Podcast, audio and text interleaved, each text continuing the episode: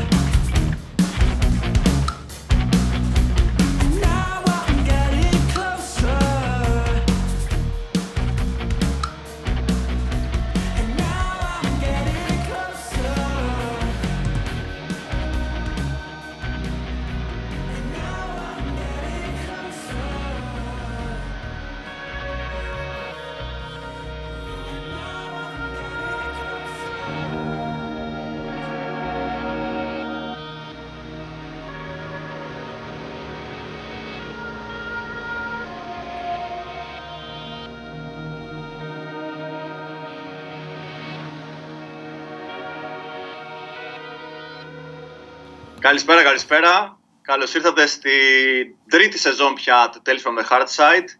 Εσύ φτάσαμε στο 30ο επεισόδιο.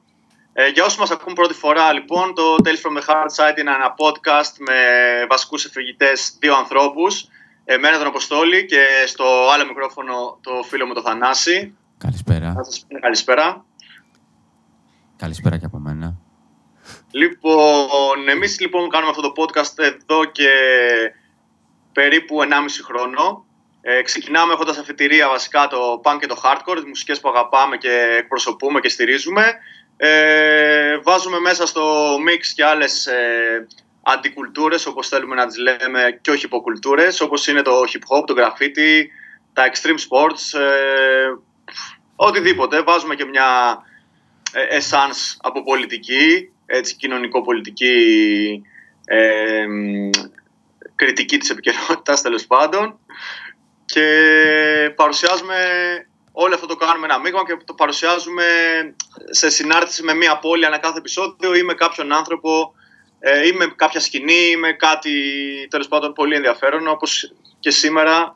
Ε, έχουμε μαζί μας ε, έναν άνθρωπο και όχι δεν θα ασχοληθούμε με μια πόλη ούτε με μια χώρα ούτε με μια σκηνή αλλά με έναν άνθρωπο μια σκηνή ολόκληρη ξέρω εγώ Τα ο ίδιος. παραλέω. Γιο, καλησπέρα και από μένα. Φώτης εδώ. Πες τα, συνέχισε. Λοιπόν, τα, τα άμπλεξα λίγο τώρα, τα πετάξαμε όλα μαζί. Ε, Θανάση, για πες, ποιον έχουμε μαζί μας σήμερα; Λοιπόν, σήμερα έχουμε το, το μπαμπά του αθηναϊκού hardcore.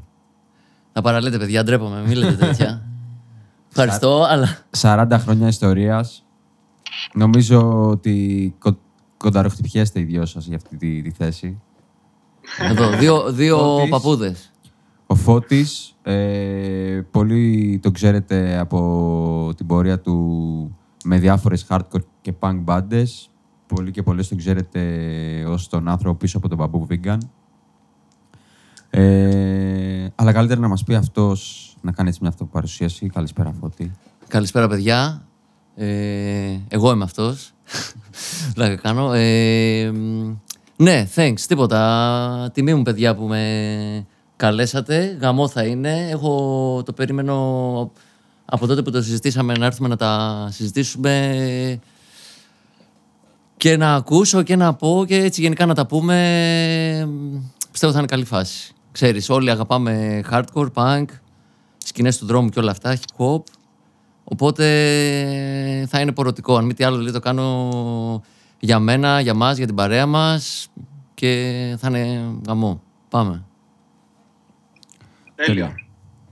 Ε,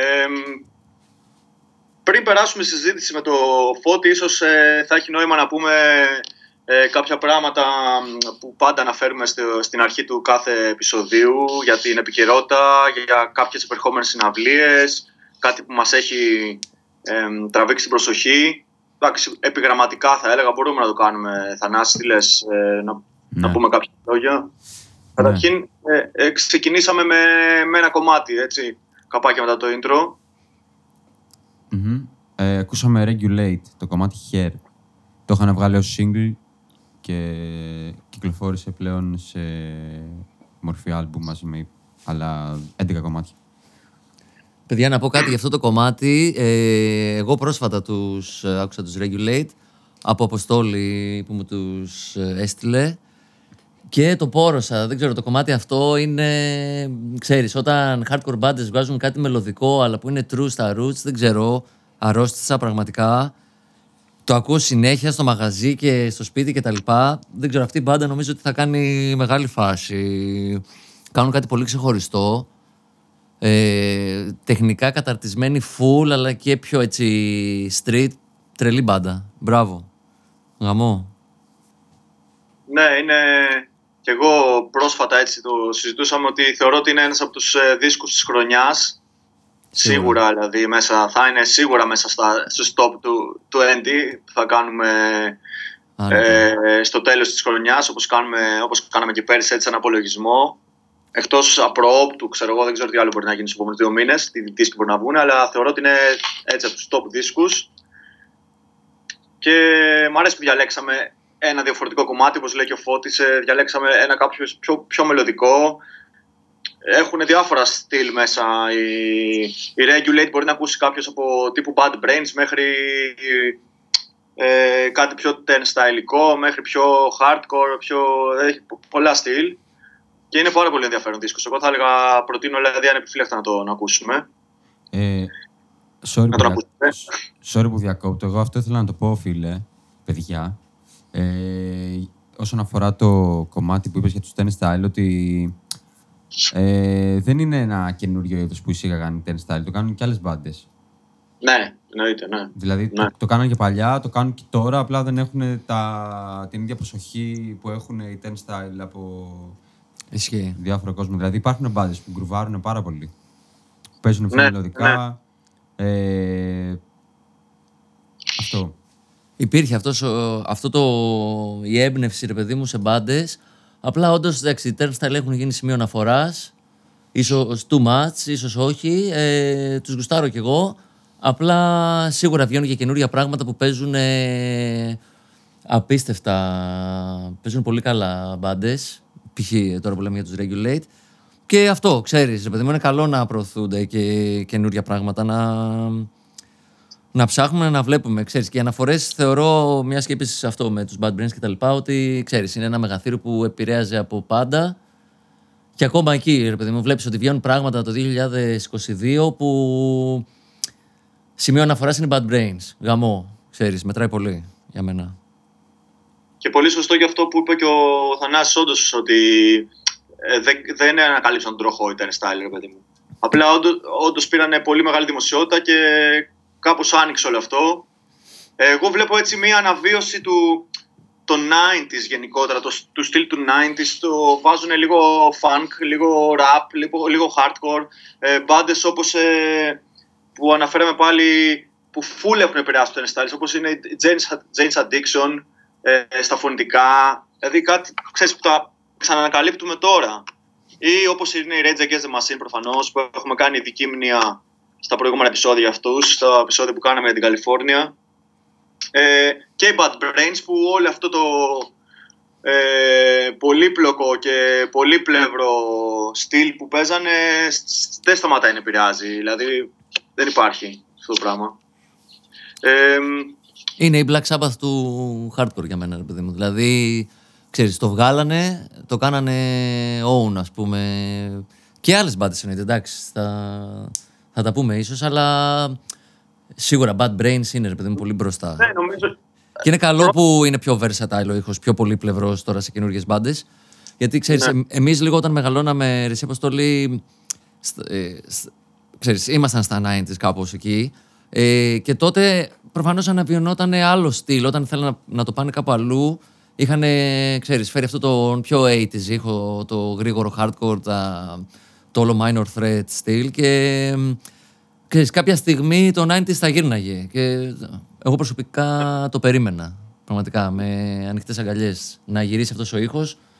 Εντάξει, αν μη τι άλλο, εμείς τα. μ, Αυτά μας βάλανε τότε. Ξέρεις, αυτά ήταν τα. Αυτά που ακούγαμε εκείνη την εποχή, γιατί τότε βγαίνανε. ναι. Ε, Και αγαπάμε 90s γενικά, full. Σίγουρα. Ε, όπως ε, ο δίσκος του Spark, πολύ καλός, που ακούσαμε πρόσφατα. Ναι. Spark από Γερμανία, ε, ε, από τις καλύτερες μπάντες έτσι, ευρωπαϊκού hardcore που, των τελευταίων χρόνων. Και χαίρομαι πολύ που βλέπω ότι η Γερμανία έτσι και γενικά το ευρωπαϊκό hardcore, αλλά κυρίως κάποιες συγκεκριμένες χώρες όπως η Γερμανία ή η Σουηδία έχουν ανέβει πάρα πολύ. Είναι, ε, έχουμε αναφέρει ξανά και τους Echo Chamber ε, από την ε, Γερμανία. Α, να πούμε ότι διαλύθηκαν και οι Ties Denied, μια, μια μπάντα που μοιράζεται κάποια μέλη με τους Echo Chamber και νο- ίσως και με τους Spark, ε, αν δεν κάνω λάθος. Και διαλύθηκαν μετά από 10 χρόνια. Ε, θεωρώ ότι ήταν από τις πιο αξιόλογες hardcore μπάντες της τελευταίας, των τελευταίων 5-6 χρόνων που είχαν ανέβει πάρα πολύ. Ειδικά- Και ειδικά το τελευταίο δίσκο είχαμε παίξει και τραγούδια, αν δεν κάνω λάθος, ή τον έχουμε αναφέρει τέλος πάντων. Full, ναι. Ε, ήταν, ήταν τρομερό. Και δυστυχώς διαλύθηκαν μετά από 10 χρόνια. Εντάξει, τα μέλη τους από ό,τι βλέπω είναι ενεργά σε άλλες μπάντες, σε άλλες φάσεις, οπότε δεν σταματάει όλο αυτό. Ε, ε, έτσι γουστάρω που ακούμε σιγά σιγά hardcore μπάντες από την Ευρώπη.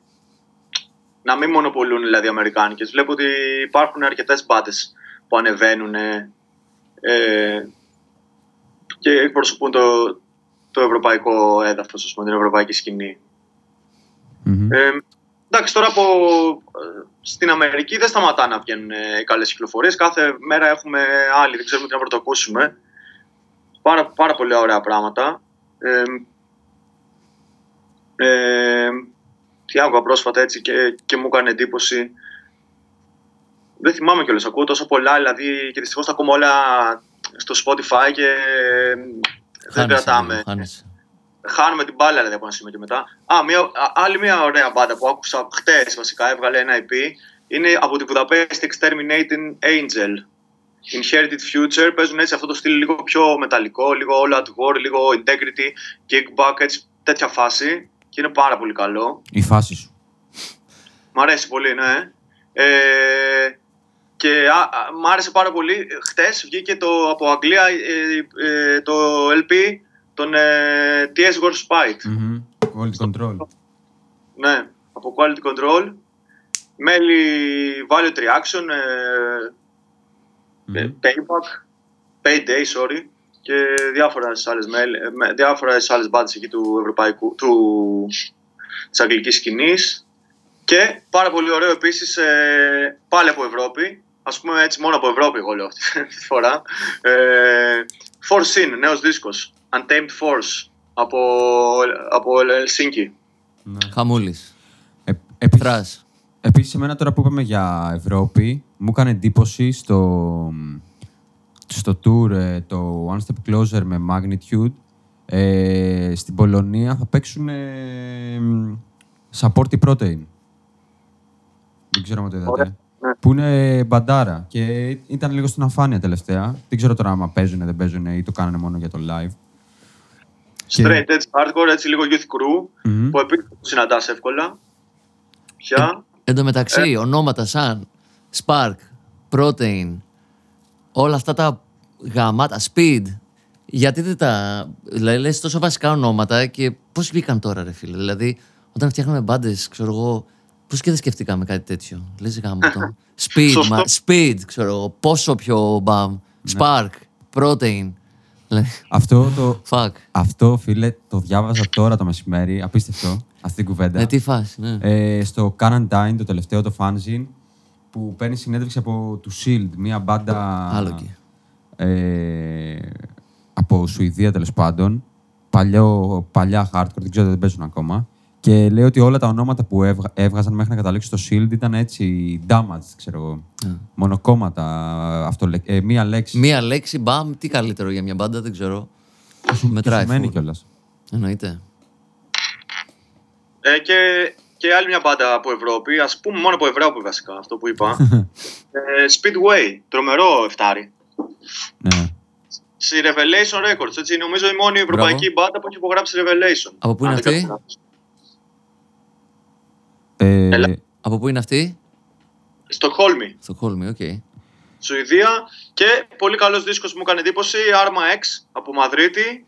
Straight edge, έτσι, hardcore, heavy, βαρύ, vi- viol- vi- violento ritual. Και αυτό νομίζω κο- κυκλοφόρησε από quality control. Η οποία quality control, εγώ δεν. ε, κα- είμαι και λίγο απαρχαιωμένος, δεν ήξερα ότι υπάρχει ακόμα. Βαράει εκεί full, ξέρω, βγάζει δίσκους. Θυμάμαι πολλά χρόνια πριν. Ε, Είναι τώρα ε, νομίζω σε καλύτερη φάση από ποτέ αυτή, τη- αυτό το καιρό. μμμ. Ε, ε, και, και ασχολείται πολύ με το, με το αγγλικό προφανώς, αλλά και με ευρωπαϊκό hardcore. Δηλαδή θα βγάλει τώρα και τον δίσκο τον Instructor από Βρυξέλλες. Spoil the City, βγαίνει όπου να είναι και αυτό. Με super hardcore κάπως spoiler, που έπαιζε Justice κτλ. κτλ. Γαμώ. Άλλη, Ε, αυτή η μεγάλη μπάντα επίσης. Justice Θεή. Και κάνει και φοβερό φεστιβάλ. Ναι. Το Quality Control. Damage is Done Festival τώρα τον Νοέμβρη. Ε, πολλά, πολλές μπάντες παίζουν ε, στο Λονδίνο. Ε, πολλές local και έχει και κάποιες ξένες όπως είναι η Division of Mind. Ε, όλες αυτές οι μπάντες που αναφέραμε, οι, οι Echo Chamber παίζουν, οι Forcine παίζουν, TS War Spite, όλες αυτές οι μπάντες που αναφέραμε και όλες οι αγγλικές έτσι, top bands αυτή τη στιγμή, Mastermind, ε, Game. Ποια πιστεύεις ότι είναι η καλύτερη πόλη στην Ευρώπη για, για hardcore, όχι από πλευρά στη Βιέννη. Αν μπορούσες να μένεις οπουδήποτε για να αφουγκράσεις τον παλμό, πού θα ήσουν, Βερολίνο, ξέρω εγώ, Λονδίνο, ε, Άμστερνταμ, πού είσαι τώρα, δεν ξέρω. Νομίζω ότι άμα βάλουμε και την Αγγλία ας πούμε, σαν Ευρώπη, ε, είναι σε πολύ καλή φάση ε, η αγγλική σκηνή. Και, και εντάξει, η Λονδρέζικη γιατί έχει πάρα πολλές συναυλίες και όλοι περνάνε από εκεί. Και περνάνε Από και το- όλα, ναι. Ναι, από άλλες. Νομίζω από την άλλη μετά το Βερολίνο, ναι, μεν έχει πάρα πολλές συναυλίες και συνέχεια μπάντες και live. Γιατί είναι, η- εντάξει, είναι η- στην ουσία το κέντρο, ας, ας το πούμε, της Ευρώπης. Είναι το Βερολίνο όσον αφορά Ναι, το punk και το hardcore. Και γενικά όλη η Γερμανία. Άμα δούμε δηλαδή τα tours, ξέρεις, κάνουν μια μπάντα 10 live και τα 8 είναι στη, λέγει European Tour και τα 8 είναι στη Γερμανία, ρε παιδί μου. Μμ. Είναι το Βερολίνο. αλλά- Αλλά σαν μπάντες δεν. ε, από πλευράς συγκροτημάτων δεν βλέπω να έχει πολλές μπάντες στο Βερολίνο π.χ. Δεν έχω ακούσει. Για τώρα τελευταία δεν μου ήρθε δηλαδή και κάποια καινούρια μπάντα έτσι π.χ. Μμ. local που να βγαίνει από το βερολινέζικη σκηνή ε, σε τύπου hardcore και όχι crust ή τύπου πιο ε, punk, ε, κατσα punk ή τέτοιο στυλ. Ενώ οι Και Άγγλοι νομίζω- είναι full active, συνέχεια μπάντες. Ναι, και νομίζω ότι άμα δεν έχεις local bands, δεν μπορείς να. Λίγο, λίγο. Κάπου θα κάνει αυτή η σκηνή, θα, θα πέσει σε κάποια φάση, ρε παιδί μου. Γιατί χωρίς local bands δεν στηρίζεται. Όπως αντίστοιχα και στην Ελλάδα. Που είναι άλλο κομμάτι αυτό, αλλά όταν δεν υπάρχει πολλές μπάντες local, hardcore μπάντες να φτιάξουν μια σκηνή, είναι λογικό μετά και να μην έρχονται και ξένες μπάντες εύκολα, να μην ε, στηρίζονται οι συναυλίες, να μην γίνονται και νέες κινήσεις νομίζω ότι το πιο σημαντικό πράγμα σε μια σκηνή είναι οι local bands αρχικά. Αυτές το σηκώνουν και μετά, το... και μετά έρχονται. οι Έρχονται τα ξένοι. υπόλοιπα, ναι. Σωστά. Όπως για παράδειγμα έχουμε δει στη, στη Βουλγαρία, στη Σόφια. Που παίζουν last hop και μαζεύουν 600 άτομα έτσι για πλάκα. Ξέρεις, κάποιες... Δεν έχει Μπα- όμως τεράστια σκηνή. Δηλαδή αυτή η Vendetta δεν έχει άλλες πάντες. Έχει πολλές που είναι και expectations, είναι κάποιες που σταμα... αρχίζουν σταματάνε. Ναι, ναι, ναι, ναι, ναι. Και όλες αυτές είναι παλιές, έτσι. Δεν ξέρω τώρα από καινούργια πράγματα τι γίνεται εκεί, αλλά αυτούς τους Ναι. θυμάμαι και τους τρεις που είπαμε τώρα από. ξέρεις, way back. Τα παιδιά από Malignant παίζουν έτσι, έχουν, στη Βουλγαρία έχουν σχέσεις και έχουν παίξει με μπάντες πιο μικρές, ας το πούμε έτσι. Πιο φρέσκες. Νομίζω από Βαλκάνια, δεν ξέρω αν είναι βουλγάρικες ακριβώς. Αλλά Ναι. με μια νέα γενιά ανθρώπων από εκείνη την περιοχή. Έχει, ναι. Και επίσης έχει ανέβει πολύ. Εμείς παλιά, όταν πηγαίναμε στη Βουλγαρία ας πούμε, για να παίξουμε πριν χρόνια, υπήρχε μόνο ε, κάπως μονοδιάστατη σκηνή που είχε να κάνει με μπάντες τύπου πιο New York Hardcore, πιο Full. ας το πούμε ε, beat down, πιο, πιο τέτοιου είδους. Πώ να το πω, δεν ξέρω τώρα αυτό. Ε, ενώ τώρα βλέπω ότι έχει ανέβει πολύ και, το, και η DIY σκηνή, ας το πούμε. Ε, κάνουν συναυλίες και πιο underground σε μέρη μη τόσο, μη, όχι μεγάλα μαγαζιά, ή σαν αυτά που είχαμε συνηθίσει. Γίνονται με, σε, σαν στέκια, σαν πραγματάκια. Είναι και το DIY Conspiracy εκεί πέρα, το site το, Ναι. που είναι, κάνει καλή φάση. Ε, ναι. Τέλος πάντων, αυτό. Ε, Δυνατή και Εντάξει. εκεί πάντως έχουν καλή σκηνή. Θυμάμαι και που είχαμε παίξει μαζί με My Turn παλιά. Δεν, δεν το πίστευα ότι είχε τόσο κόσμο με μπάντες. Εντάξει, παίζανε, θυμάμαι με No Turning Back είχαμε παίξει σε ένα φεστιβάλ. Θα θυμάσαι αποστολή, αλλά δεν, δεν το πίστευα πόσο κόσμο είχε από κάτω και ότι μ, στους δικούς τους, στις δικές τους μπάντες, ε, σαπορτάρουν πιο πολύ και από τους No Turning Back. Θυμάσαι, μας είχε κάνει εντύπωση. Λέγαμε, κοίτα να δεις ρε, εσύ, μπράβο, στηρίζουν τα, τα δικά τους παιδιά, μπράβο, δεν δε μασάνε. Και ήταν και πολύ, ξέρεις, hardcore vibe εκεί, όλοι πορωμένοι, δεν ήταν άσχετοι. Θυμάμαι άπειρο κόσμο και που μετά απ' έξω αράζανε, ξέρεις, το ζούσαν. Ε, έχεις, ε, θυμάσαι, εκεί στο, ήταν ένα κλαμπ μέσα σε ένα υπόγειο, δεν ήταν σαν... ε, Ναι, ναι, το Εμπορικό. mixtape αυτό, αυτό υπάρχει ακόμα. Είναι το κλασικό που κάνουν τις συναυλίες. Ναι, ναι, ήταν καλά. που λες, θυμάμαι ότι είχαν παίξει Northern Back για παράδειγμα τελευταίοι και είχαν φύγει μισή από τη συναυλία. Δηλαδή παίζαν Last Hope Vendetta πριν γινόταν σφαγή από κάτω. Δεν, δεν μπορούσες να μπεις καν στο pit. Και όταν παίξαν η Northern Back είχε αδειάσει. Θυμάμαι. Ναι. Οπότε και είχε πει, θυμάμαι τότε ο Μαρτάιν συγκεκριμένα ότι παιδιά την άλλη φορά που θα έρθουμε να παίξουμε πριν από, τους, πριν από εσάς. Δεν, δεν πρέπει να είμαστε εμείς headliners. Όντως. Φοβερό. Βεντέτα θυμάμαι είχε γίνει πανζουρλισμός. Ναι. Αλλά εντάξει, ας πάμε λίγο στο, στα δικά μας. Δεν ξέρω. Ε, από συναυλίες και αυτά, Θανάση, λες, έχουμε κάτι να ανακοινώσουμε για τις επόμενες δύο εβδομάδες και μετά; Κάτι Δεν ξέρω. Ξέρετε κάτι. έτσι, καινούριο; Δεν Όχι. βλέπω κάτι. Δεν είδα κι εγώ κάτι. Μες στο Νοέμβρη δεν, δεν θυμάμαι. Προσπαθώ να Στο, θυμάμαι. μέχρι τις αρχές Νοέμβρη, μέχρι και τα μέσα Νοέμβρη. Α, έχει Ελά- την άλλη Πέμπτη. Έχει την άλλη έχει; Πέμπτη την πα- ή την παράλληλη Πέμπτη. Την παράλληλη Πέμπτη, 3 Νοέμβρη.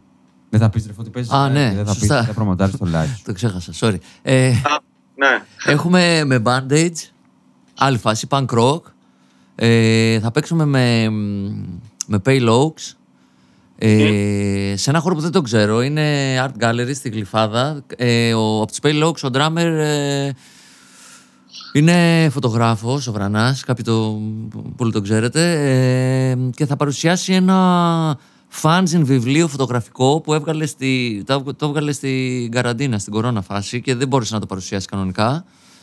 Και Οκ. βάσει της παρουσίασης του βιβλίου, που είναι σαν photo diary, tour book, κάπως έτσι, που είχαν κάνει οι Pale Oaks με τους Band-Aids, πριν μπω εγώ στους Band-Aids, θα το παρουσιάσει εκεί, ρε παιδί μου. Θα κάνει ένα opening, μια φάση.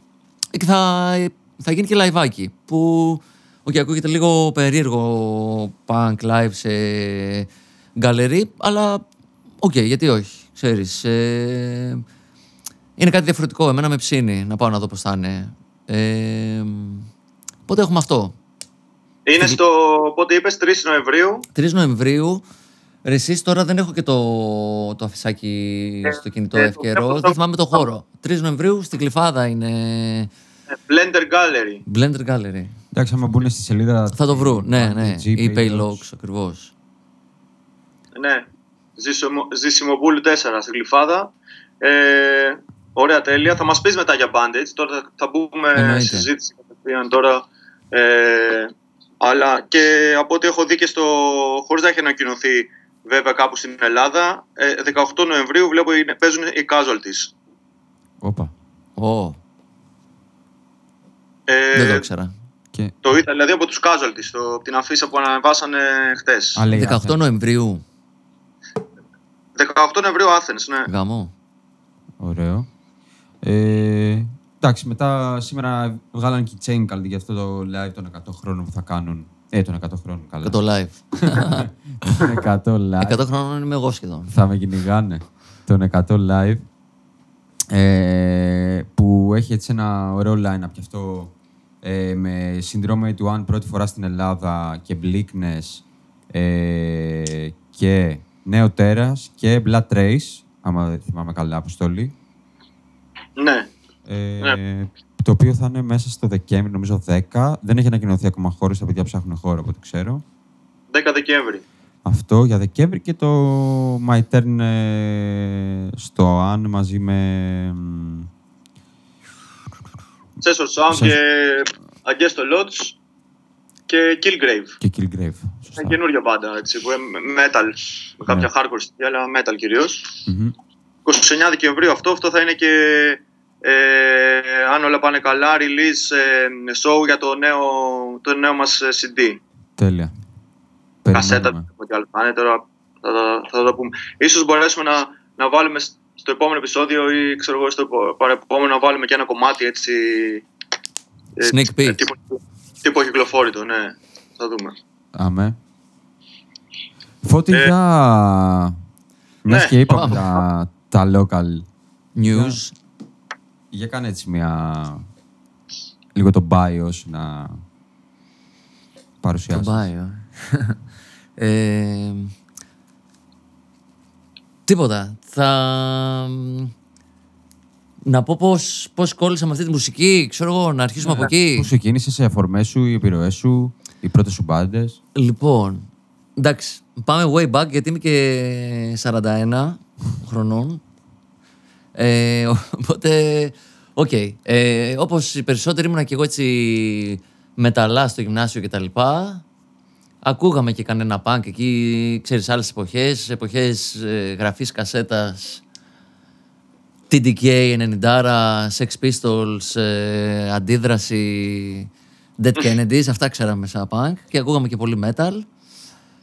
Ε, Τέλος πάντων, η, πρ- η πρώτη μου επαφή με το hardcore ήταν ένα Biohazard CD που μου είχε πάρει η αδερφή μου δώρο. Ε, Που μου πήρε πολλά χρόνια για να καταλάβω τι ογκόλυθος ήταν αυτό.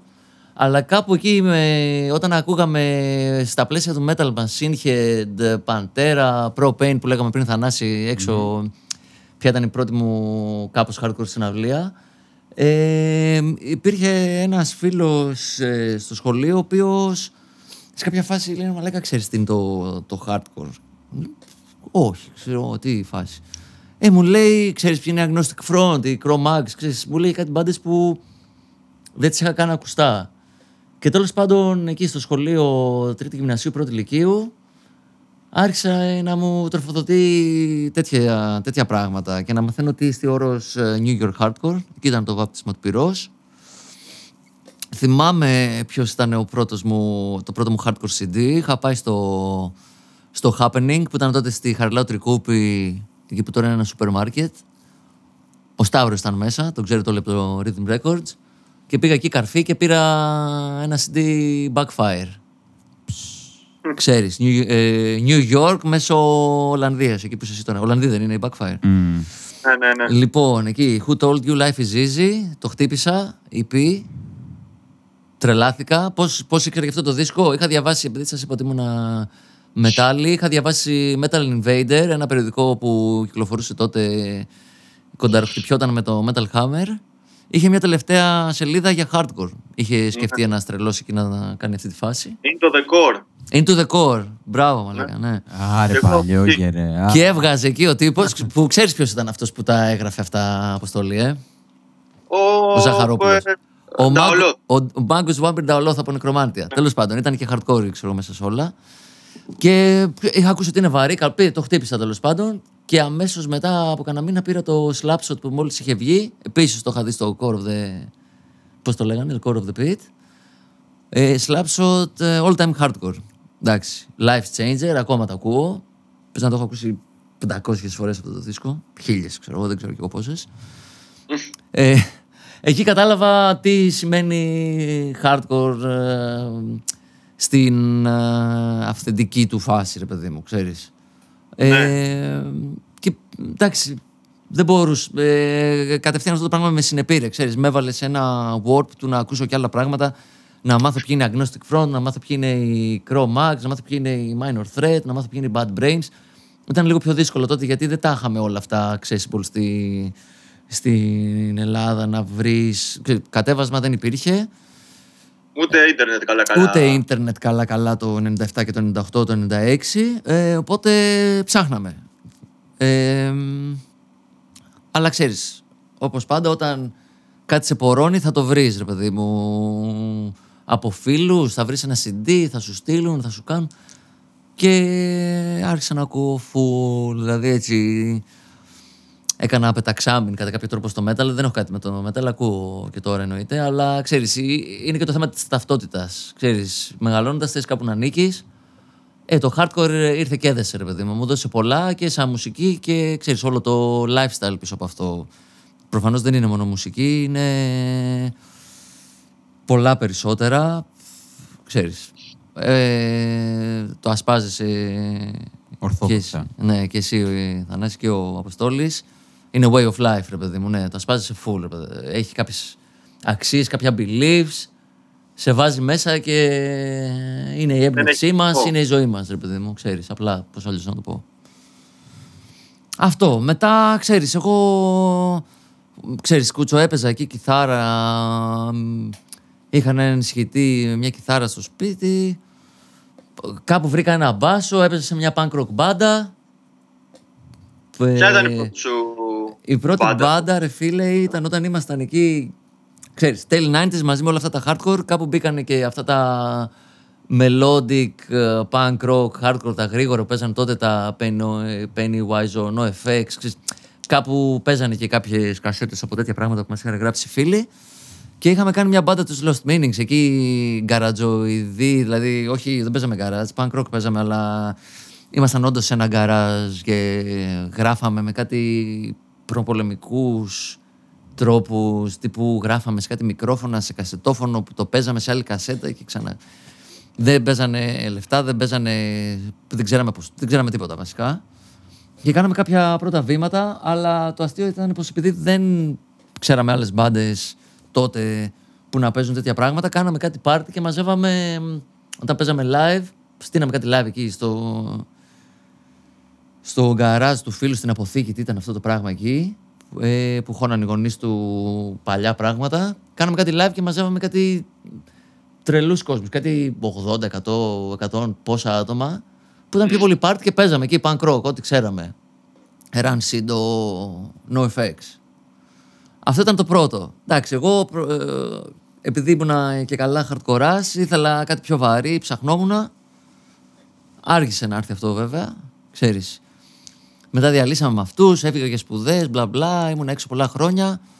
Πρώτα άρχισα fanzine για το hardcore και μετά έπαιξα σε μπάντα, που η πρώτη μου μπάντα ξέρεις ποια ήταν. Η My Turn όταν παίξαμε μαζί Μμμ. πολλά χρόνια μετά. Δηλαδή, πέρασα καμιά δεκαετία έτσι στο ψάξιμο και να απορρώνω να ακούω που μια χαρά ήταν. Γιατί πάνω απ' όλα είμαι μ, listener. Φαν. Ναι, φαν, ακριβώς.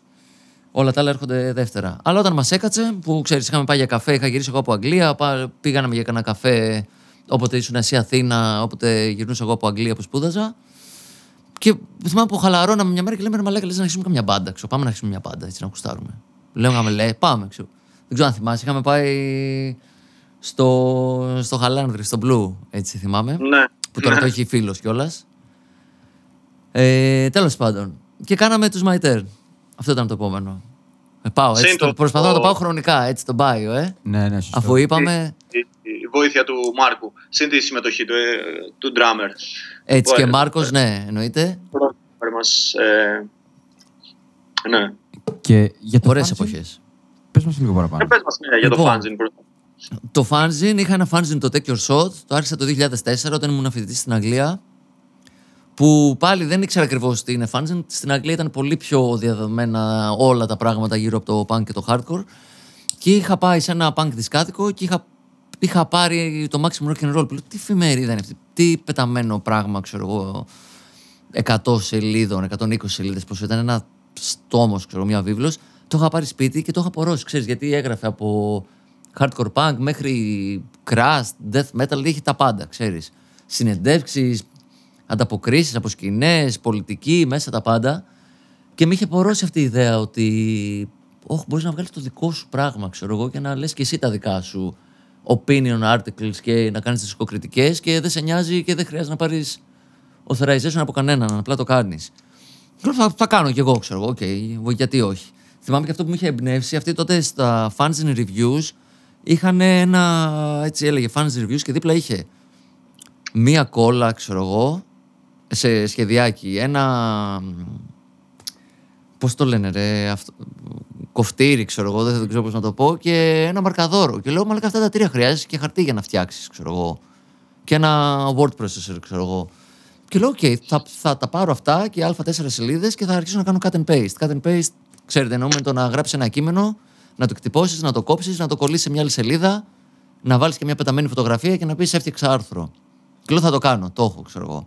Ε, ε, άρχισα να απορρώνομαι και με άλλα fanzines πιο μικρά πέρα από το maximum εκεί στην Αγγλία που παίζανε τότε διάφορα στριντετζάδικα, θυμάμαι τότε κυρίως και διάφορα άλλα. Και λέω θα στείλω, ξέρω εγώ, I guess, email σε μπάντες. Θα βρω μπάντες και θα τους στείλω email και αν μου απαντήσουν θα κάνουμε συνέντευξη. Άρχισαν να απαντάνε mm. μπάντες. Είχα στείλει και τότε στην Bridge 9 μετά σε εταιρείες και άλλες πιο μικρές email ότι ξέρεις τι, αρχίζω fanzine. Θες να μου στείλεις κάτι, να κάνω review στους δίσκους σου. Ήταν πιο μικρή η φάση τότε, ξέρεις. Τα fanzine τα στήριζε πιο Επίσης, πολύ. ε, για να διακόψω το φώτι, αυτό γινόταν τότε παλιά πολύ ότι ε, έστελναν και εταιρείες CD, έτσι. Physical Ή δίσκου. copy, full, ναι. Ε, physical copies, δηλαδή για να κάνεις review και ε, σε τραβούσε να κάνεις και review, ενώ τώρα πια και εγώ που βγάζω fanzine βαριέμαι να κάνω reviews, ρε παιδί μου. δεν κάνω reviews, είναι λίγο outdated κάπως αυτή τη Αυτό. στιγμή να κάνεις ένα review και επίσης όλοι στέλνουν links. Links. Και είναι το πιο εύκολο πράγμα. Ενώ τότε, ξέρεις, μπαίνα στη διαδικασία, στέλνα στο φάκελο press release, CD. Μπορεί να ήταν αντιγραμμένο, μπορεί να ήταν αυθεντικό, μπορεί να ήταν ε, βινίλιο. Μου έχουν στ- δηλαδή τα πάντα. Τα πάντα, ναι. Ε, και ήταν πολύ ωραία φάση αυτό. Και ήταν, ξέρεις, ε, δεν υπήρχε και αυτή η διάδοση μέσω ίντερνετ που υπάρχει σήμερα. Κα- Ό,τι βγει το ακούμε την ίδια μέρα πριν βγει καλά-καλά. Καμία Και σχέση. έχουμε διαβάσει και 100 κριτικές. Ρε, ήταν μαγικό τότε. Δεν ξέρω. Τώρα το να είμαι εγώ ένας τύπος από το που- προάστιο της Αθήνας και να στέλνω στον Chris Ren από Bridge 9 και να μου στέλνει CD των Mental. Για μένα τότε ήταν, ξέρεις, το mail day ήταν Ναι. τε- τρελή μέρα όταν έσκαγε, ξέρεις, ένα κίτρινο πακετάκι που έλεγε Bridge 9 πάνω, πάνω και έβγαζα το καινούριο των Slapshot και μια μπάντα τους Mental που δεν τους ήξερα και ξέρεις, είναι thriller, ρε παιδί μου τώρα. Και ότι στο στέλνανε πριν το βγάλουν αυτό, ρε παιδί μου, και ότι δίνανε respect στο DIY, fanzine. Εντάξει, απίστευτες εποχές. Μετά, όπως λες, ξέρεις, ρε παιδί μου, το συνέχισα και εγώ και άρχισαν να στέλνουν digital ε, downloads και... μ, Ξέρεις, ήταν, ήταν, ήταν λίγο πιο πλαστικό, ρε παιδί μου. Ναι. Και Αλλά οκ, ναι. να πω ότι εγώ το Φώτη κιόλας το γνώρισα μέσω του fanzine. Ε, συγκεκριμένα είχα δει μια αγγελία στο... Μπορεί και, αν δεν κάνω λάθος, στο Metal Hammer, το περιοδικό. Είχα δει μια σαν παρουσίαση, ε, όπως είπε και πριν ο Φώτης για το Metal Invader και το Metal Hammer. Είχε κάποιες στήλες που αναφέρανε πολλά πράγματα για το hardcore. Ήταν συγκεκριμένα ο αρθρογράφος ο Πάνος Αγόρος που ήταν, ε, συμμετείχε μετά και σε μπάντες όπως η Straight Hate και άλλες και τώρα τελευταία παίζει σε μια μπάντα πιο black metal, ε, Diphosphorus. Είχε και mail order τότε, το Blast Beat ε, και έγραφε και τα πάντα κυρίως πιο μεταλλικά αλλά έγραφε πολλά πράγματα για hardcore, δηλαδή πολλές μπάντες από, την, από το Βέλγιο, Congress Full. ε, ε, Γιατί αυτός ε, ήταν όλα- Γαλλία και σπούδαζε, ξέρεις, οπότε είχε επαφή με αυτές τις μπάντες. Τους- Βέλγιο, τους- Γαλλία. ε, τους Archangel, ε, όλες αυτές τις μπάντες, συν κάποιες αναφορές που έκανε σε Madball και τα λοιπά και Agnostic Front και τα λοιπά και τα λοιπά. Τους Shevers Albern επίσης, μπάντες, εγώ προσωπικά από εκεί τις, ε, τις έμαθα. Και μέσα σε όλα αυτά υπήρχε και μια κριτική, μια αναφορά τέλος πάντων κάτι για ένα fa- hardcore fanzine από Αγγλία, take your shot, μπλα μπλα μπλα, μπλα. Και μετά πολλά στέλνω ένα email, νομίζω, δεν ξέρω τι είχα στείλει στο φώτη, δεν τον ήξερα καν δηλαδή τον άνθρωπο. Και του λέω, ρε φίλε, βγάζω και εγώ ένα fanzine. Ε, Ίσως θες να το κάνουμε trade. ανταλλάξουμε;» Trade. Ναι, Μαγικό, έτσι, και τρελές έτσι ξεκίνησε εποχές. όλο το σκηνικό της γνωριμίας μας, ας το πούμε. Μετά από μακριά υπήρχε αυτή η γνωριμία, ε, μέχρι που βρεθήκαμε από κοντά, ξέρω εγώ. Ε, ε, μας είχε πάρει, είχα και μια μπάντα εγώ παλιά και ο Φώτης μας είχε πάρει συνέντευξη του Disharmonic, θυμάμαι το 2005-2006, δεν ξέρω πότε ήταν. Και έτσι, sorry για την παρένθεση. Όχι, γαμό. Ε, να σου πω πώ ναι. γνώρισα τον Αγόρο, τον Πάνο, που ήταν σημαντικό παράγοντα για το hardcore θεωρώ, γιατί ήταν ο πρώτος που σε mainstream περιοδικό metal έβαλε αυτό το πράγμα, ρε παιδί μου, μαζί με το άλλο που λέγαμε το Core of the Pit. Α, α, είναι funny story, ρε παιδί μου. Εγώ, ξέρεις, κλασικά πάντα κατέβαινα κέντρο να αγοράσω δίσκους, ξέρω εγώ. Και είχα πάρει το 96. ε, Πότε ήταν, ρε μαλάκα, δεν ξέρω. Ήταν κάπου στα 90s, είχα πάρει, ρε φίλε, το Agnostic Front, το Something's Gotta Give, νομίζω ήτανε.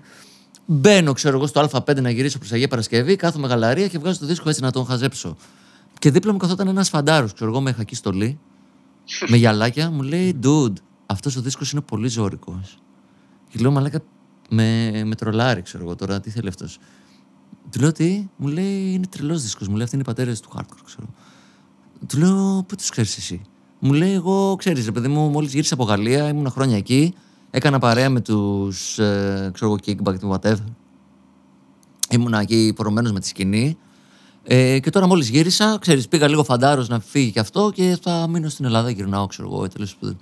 Και αυτός ο τύπος ήταν ο πάνω, ρε παιδί μου, ξέρεις, που κρατήσαμε επαφή μετά και ήταν. Στείλ το φάνης σου, ρε Μαλάκα, μου λέει να το κάνω ένα review.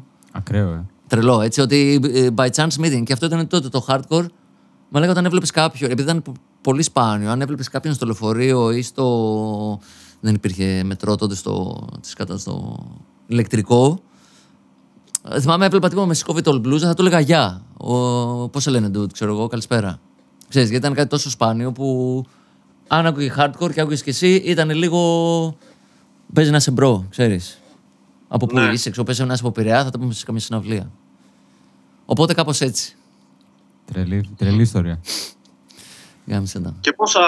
Το, το, το Take Your Shot μέχρι πότε κράτησε, πόσα τεύχη βγήκανε; Ε, νομίζω έβγαλα τέσσερα, τρία ή τέσσερα. Τέσσερα νομίζω. Ε, μετά το είχα και σαν blog έτσι, για ένα διάστημα. Μεγάλο κιόλας, δηλαδή το είχα απορρώσει. Ξέρεις, ήταν τύπου... Χωρίς να βγάζω κάτι από αυτό, το είχα σαν τη δεύτερη δουλειά μου. Δηλαδή, γύρναγα σπίτι από τη δουλειά και καθόμουν να ξέρω κανένα δύο ώρο κάθε μέρα, short στα email, να γράψω review. Ανέβαζα νομίζω ένα-δύο reviews τη βδομάδα, δεν ξέρω κι εγώ. Ε, ταυτόχρονα συνεντεύξεις για το print. Το πόρωνα πάρα πολύ, ξέρεις. Το είχα σαν το, σαν το παιδί μου, έτσι, συνέχεια active, να ακούω μπάντες, ε, να ανακαλύπτω πράγματα, να στέλνω email, να απαντάω, ξέρεις, ε, interviews, να πιέζω κόσμο, απάντησε γιατί πρέπει να το βγάλουμε το fanzine, ξέρω εγώ, έχουμε αργήσει κτλ. Έχουμε, ένα ήμουνα, εγώ τα έκανα. Εντάξει, με είχαν βοηθήσει και μερικοί σε reviews και τέτοια, αλλά λίγο ρε παιδί μου. Ναι, ε, το print ήταν ε, τρελή φάση. Όταν επιτέλους πήγαινε αυτές τις 24 σελίδες, ξέρω εγώ πόσες ήταν, Α4 που μου είχε βγει η Παναγία για να τις φτιάξω, γιατί ήμουνα και πάντα, ξέρεις, λίγο μ, άσχετος, ρε παιδί μου, με τα digital και το έκανα cut and paste με το χέρι. Και όταν επιτέλους το έπαιρνα στο χέ, στα χέρια μου, ήταν, ε, ξέρεις, μαγικό συνέστημα, τρελό συνέστημα. Και το πρώτο που έβγαλα, και, και αυτό λίγο έτσι αστείο σαν story, ήμουνα στη, το έβγαλα στην Αγγλία, ρε παιδί μου, το 2-4 όπως σας είπα. Και είχα βρει ένα έτσι, από μέσω αγγελίας από κάποιο fans, ότι we, we print your shit, ξέρω εγώ. Ε, Λέγονταν footprint, ξέρω εγώ, κάτι printing. Και θυμάμαι είχα πάει και είχα καταλάβει λάθος τα rates, ξέρω εγώ, στο ότι νόμιζα ότι θα δώσω 70 λίρες και ήταν, ξέρω εγώ, 150 λίρες και είχα μόνο 70. Και θυμάμαι τι είπε, επειδή ήταν σε ένα σπίτι που το κάνανε και αυτοί έτσι πιο DIY, μου λέει, οκ, είναι 100 τόσες λίρες, αλλά μου λέει ο τύπος, αν σου μάθω πώς να το κάνεις και ψήνεις να το εκτυπώσεις μόνος σου, να σε αφήσω σε αυτό το δωμάτιο 10 ώρες και να το βγάλεις μόνος και να πληρώσεις 70 λίρες και να μην το κάνω εγώ. Και ε, το είχα σκάσει έτσι, είχα πάει στην- στο Leeds ήμουνα τότε, είχα σκάσει στην άλλη πλευρά της πόλης και κάθισα 10 ώρες φίλε και πρίνταρα το fanzine μέχρι να καταλάβω πώς η, η σελίδα νούμερο 1 πρέπει να συνδεθεί με την 24 και να το πιάσω και να το δέσω με κάτι συνδετήρες εκεί ειδικούς. Γαμάτο όμως, ξέρεις. DIY ρε φίλε. Ξέρεις, θα το κάνεις γιατί δεν έχεις τα fans, δεν έχεις τα λεφτά. Είσαι απλά ένα παιδί από την Αθήνα με άσχετες γνώσεις και προσπαθείς να το βρεις και ξέρεις, αυτό γάμισε. Ξέρεις, και εκεί κατάλαβα ότι τελικά μπορείς να κάνεις ό,τι θες αρκεί να το πορώνεις και θα βρεις τρόπο. Ακραίο, ε. Ναι, ήταν γαμάτο ρε, εσύ. Έτσι, τρελές εμπειρίες. Ότι και αυτοί αράζανε κάτω, κάναν, φτιάχνανε άλλα φάνς, ξέρω, σε άλλο δωμάτιο. Είτε, είτε, ξέρεις, έσκαγα κάτω, μου λέγανε, ξέρεις, κάνε ένα διάλειμμα, πιες καφέ, θες καφέ; Θες ένα... Θυμάμαι κιόλας μου λένε, θες ένα min spy. Τους λέω, δεν τρώω, mince είναι κοιμάς. Ε, Πόσο άσχετο ήμουν. Του λέω δεν τρώω κρέας. Μου λέει min spy είναι γλυκό, ξέρω εγώ. Απλά ονομάζεται έτσι, ξέρω εγώ. Και είναι τύπου σαν cinnamon και σταφίδες μπαν, ξέρω εγώ. Φάε, it's okay. Ξέρεις. Straight edge. Τότε ναι. Για Τότε πες ναι. αυτή τη φάση.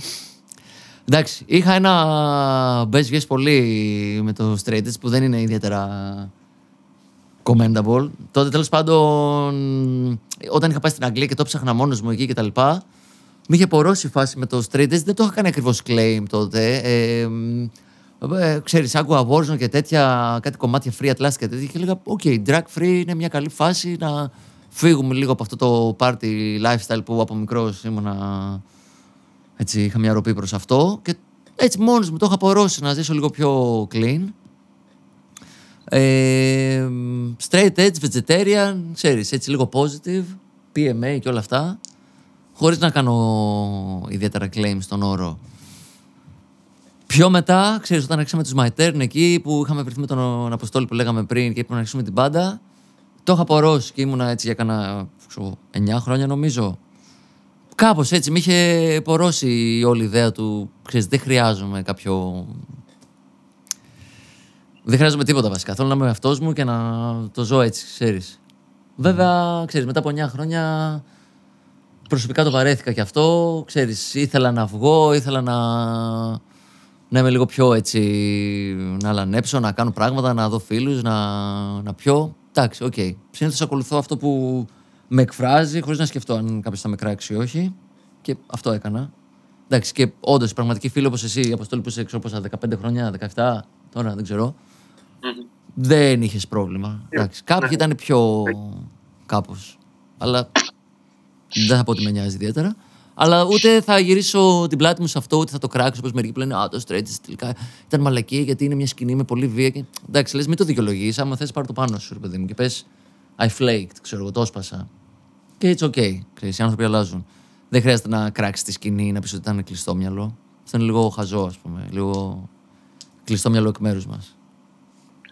Ναι, κοίτα, πάνω απ' όλα νομίζω και εγώ μετά από τόσα χρόνια θεωρώ ότι είναι πάνω απ' όλα μια προσωπική επιλογή, προσωπική στάση, Μμμ. προφανώς με πολλές κοινωνικοπολιτικές προεκτάσεις, έτσι, αλλά πάνω απ' όλα είναι κάτι προσωπικό, οπότε μπορεί, κανείς δεν μπορεί να κράξει κάποιον επειδή είναι ή δεν είναι ή σταμάτησε να είναι ή ξέρω εγώ, ο καθένας κάνει ό,τι θέλει, Αυτό. αφού δεν ενοχλεί τους άλλους, δηλαδή εντάξει, δεν νομίζω ότι υπάρχουν και τόσο πολύ τόσο πολύ correct ή straight edge correct, ξέρω εγώ, αυτή τη στιγμή που θα κράξουν κάποιον άμα σταματήσει να είναι straight edge. Λες και έχουμε καμιά σκηνή στην Ελλάδα με 5.000 straight edge, ξέρω εγώ. Τόσο που, πολύ, ναι.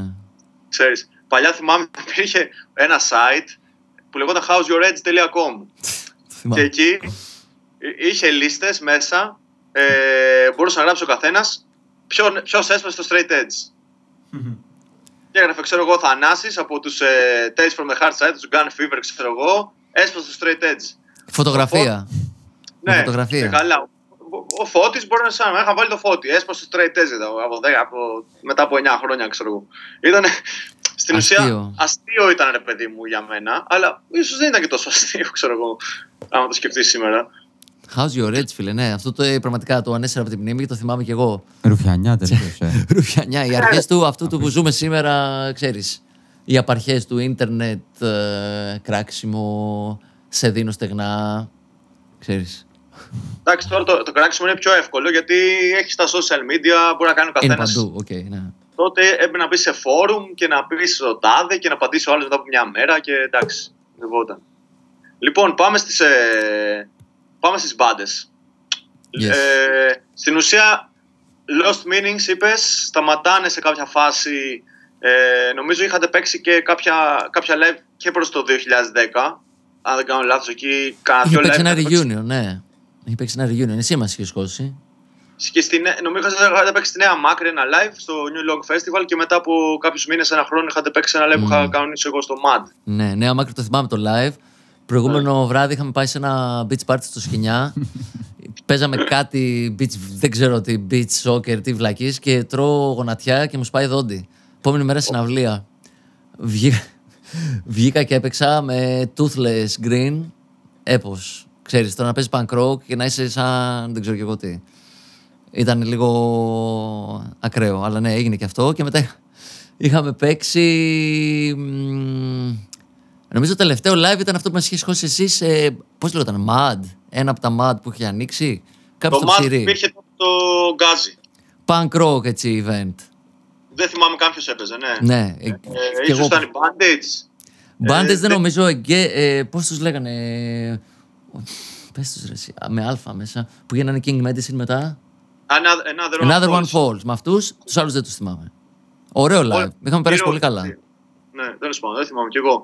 Ε, Lost Βασικά- Meanings. Μετά My Turn. My Turn για. Στην ουσία, ε, η, δημιουργική, η, η καλλιτεχνικά, ας το πούμε έτσι, η μουσικά βασικά, η δημιουργική σου ε, πώς το πω, καριέρα, τέλος πάντων όλο αυτό, ξεκινάει από το 2010 μέχρι σήμερα που έχεις μεγάλο εύρος συμμετοχών σε συγκροτήματα. Ε, ξεκινώντας όπως είπες από τους My Turn. Ε, θέλουμε να, θέλετε να βάλουμε ένα κομμάτι να το σπάσουμε και να μας πει ο Φώτης μετά τα, Μμμ. να μπούμε στο 2010 και μετά, ξέρω Πάμε, με το. ναι. Εννοείται. Άντε. Για διάλεξε ένα Let's κομμάτι, go. Φωτή. Μμμ, λοιπόν. Ε, πάμε να παίξουμε. Εντάξει, εγώ πόρωσα τώρα να, να ακούσουμε λίγο Onyx, να νιώσουμε τα vibes τα πιο hip hop. Που, Θα μιλήσουμε και για αυτά μετά. Ναι, εντάξει. Κάτι ανεβαστικό μωρέ. Ξέρω εγώ. Εγώ ακούω και hip hop πολύ. Και εσείς. Ε, αλληλένδετες σκηνές τη θεωρώ. Αυτό που λέει και το podcast, ξέρεις, ρε παιδί μου, εδώ σκηνές του δρόμου κτλ. Αντικουλτούρες. Όλα αυτά ένα είναι, ξέρεις. Και ειδικά επειδή όπως μεγαλώσαμε εμείς τότε, ξέρεις, δεν ήταν, ήταν το punk hardcore, αλλά ήταν και το hip hop μέσα. Ξέρεις. Και είχαμε και πολλούς αδερφούς που ήταν hip hopάδε και εμείς ήμασταν hardcore Και ζούσαμε, ε, ξέρεις, τον ίδιο αγώνα, ρε παιδί μου, κάπως. Οπότε Onyx. Onyx με Lords of the Underground και Snow Goons. Yes. Σχετικά, σχετικά καινούριο κομμάτι νομίζω είναι. Ε, What's up. Και επανερχόμαστε. Yeah.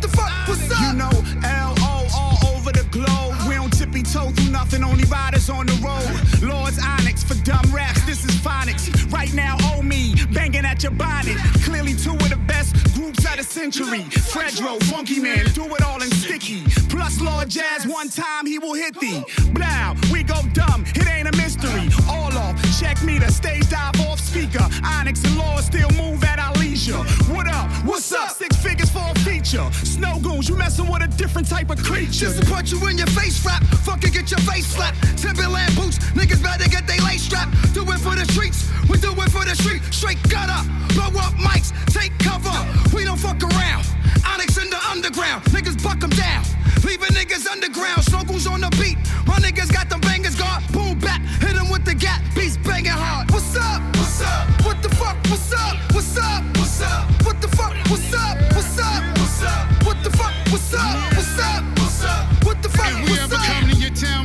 Shit like King Hannibal. Crossing the Alps on elephants. Takes one verse, all of you rappers irrelevant. Seen a lot of shit off of the cliff, intelligent. Life is more precious, I could be killed for my melanin. Rhymes go over your head, I'm briefing the pelicans. No discipline, all of your kids is on Ritalin. And I'm not the type to hold shit in like chitlins. Make shit hard. Yo, this shit gon' be wild. Let me take my coat off. I'm about to freestyle. Niggas get rolled off. Let me clear my throat off. Hardest nigga on stage, about to get throwed off. Ah! Now I'm in the crowd, nigga. Loud nigga now. Turn them up and shut them down, nigga. Pound niggas out. Load them up and bust them down, nigga. Found niggas out. Dug them up above the ground, nigga. What's up? What's up? What the fuck? What's up? What's up? What's up? What the fuck? What's up? What's up? What's up? What the fuck? What's up?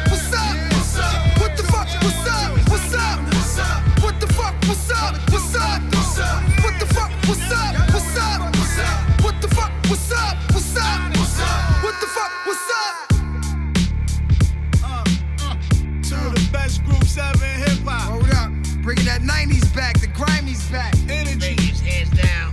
Uh, Queens. Word up. New Dro Star and his beat. Germany. What's up?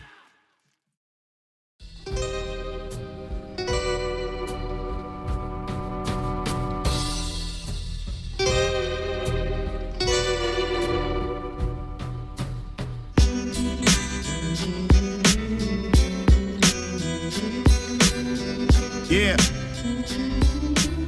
Uh-huh. Ε, ακούσαμε λοιπόν το, την επιλογή εδώ του Φωτάρα. Συνεχίζουμε την κουβέντα.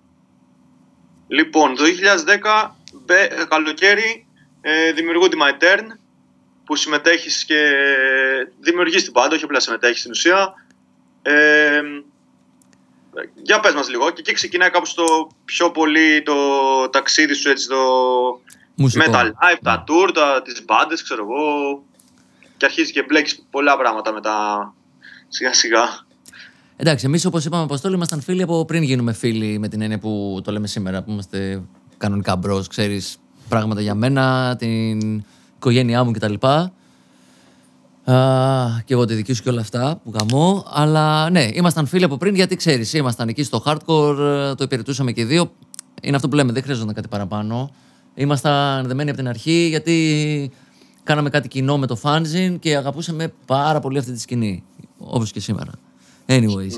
Ε, μ, πίνουμε την καφεδάρα μας εκεί, λέμε να φτιάξουμε την μπάντα. Λέμε στο φίλο μας τον Μάρκο, Against the Lodge τώρα παίζει ο Dude. Ε, λέμε πάμε, ξέρω εγώ. Βρίσκουμε και το Σέργιο τον Μπασίστα, το Μετάλλι. Ε, και λέμε, «Α, π- let's do this, ξέρω εγώ. Γιατί όχι. Κάνουμε πέντε πρόβες, γράφουμε, ξέρω εγώ, 6-7 κομμάτια. Τα μαζεύουμε και λέμε πάμε να κάνουμε ένα demo, έτσι. Εκεί άρχισε η φάση, ξέρω εγώ. Πρώτη φορά που θα έγραφα εγώ κάτι έτσι με πιο.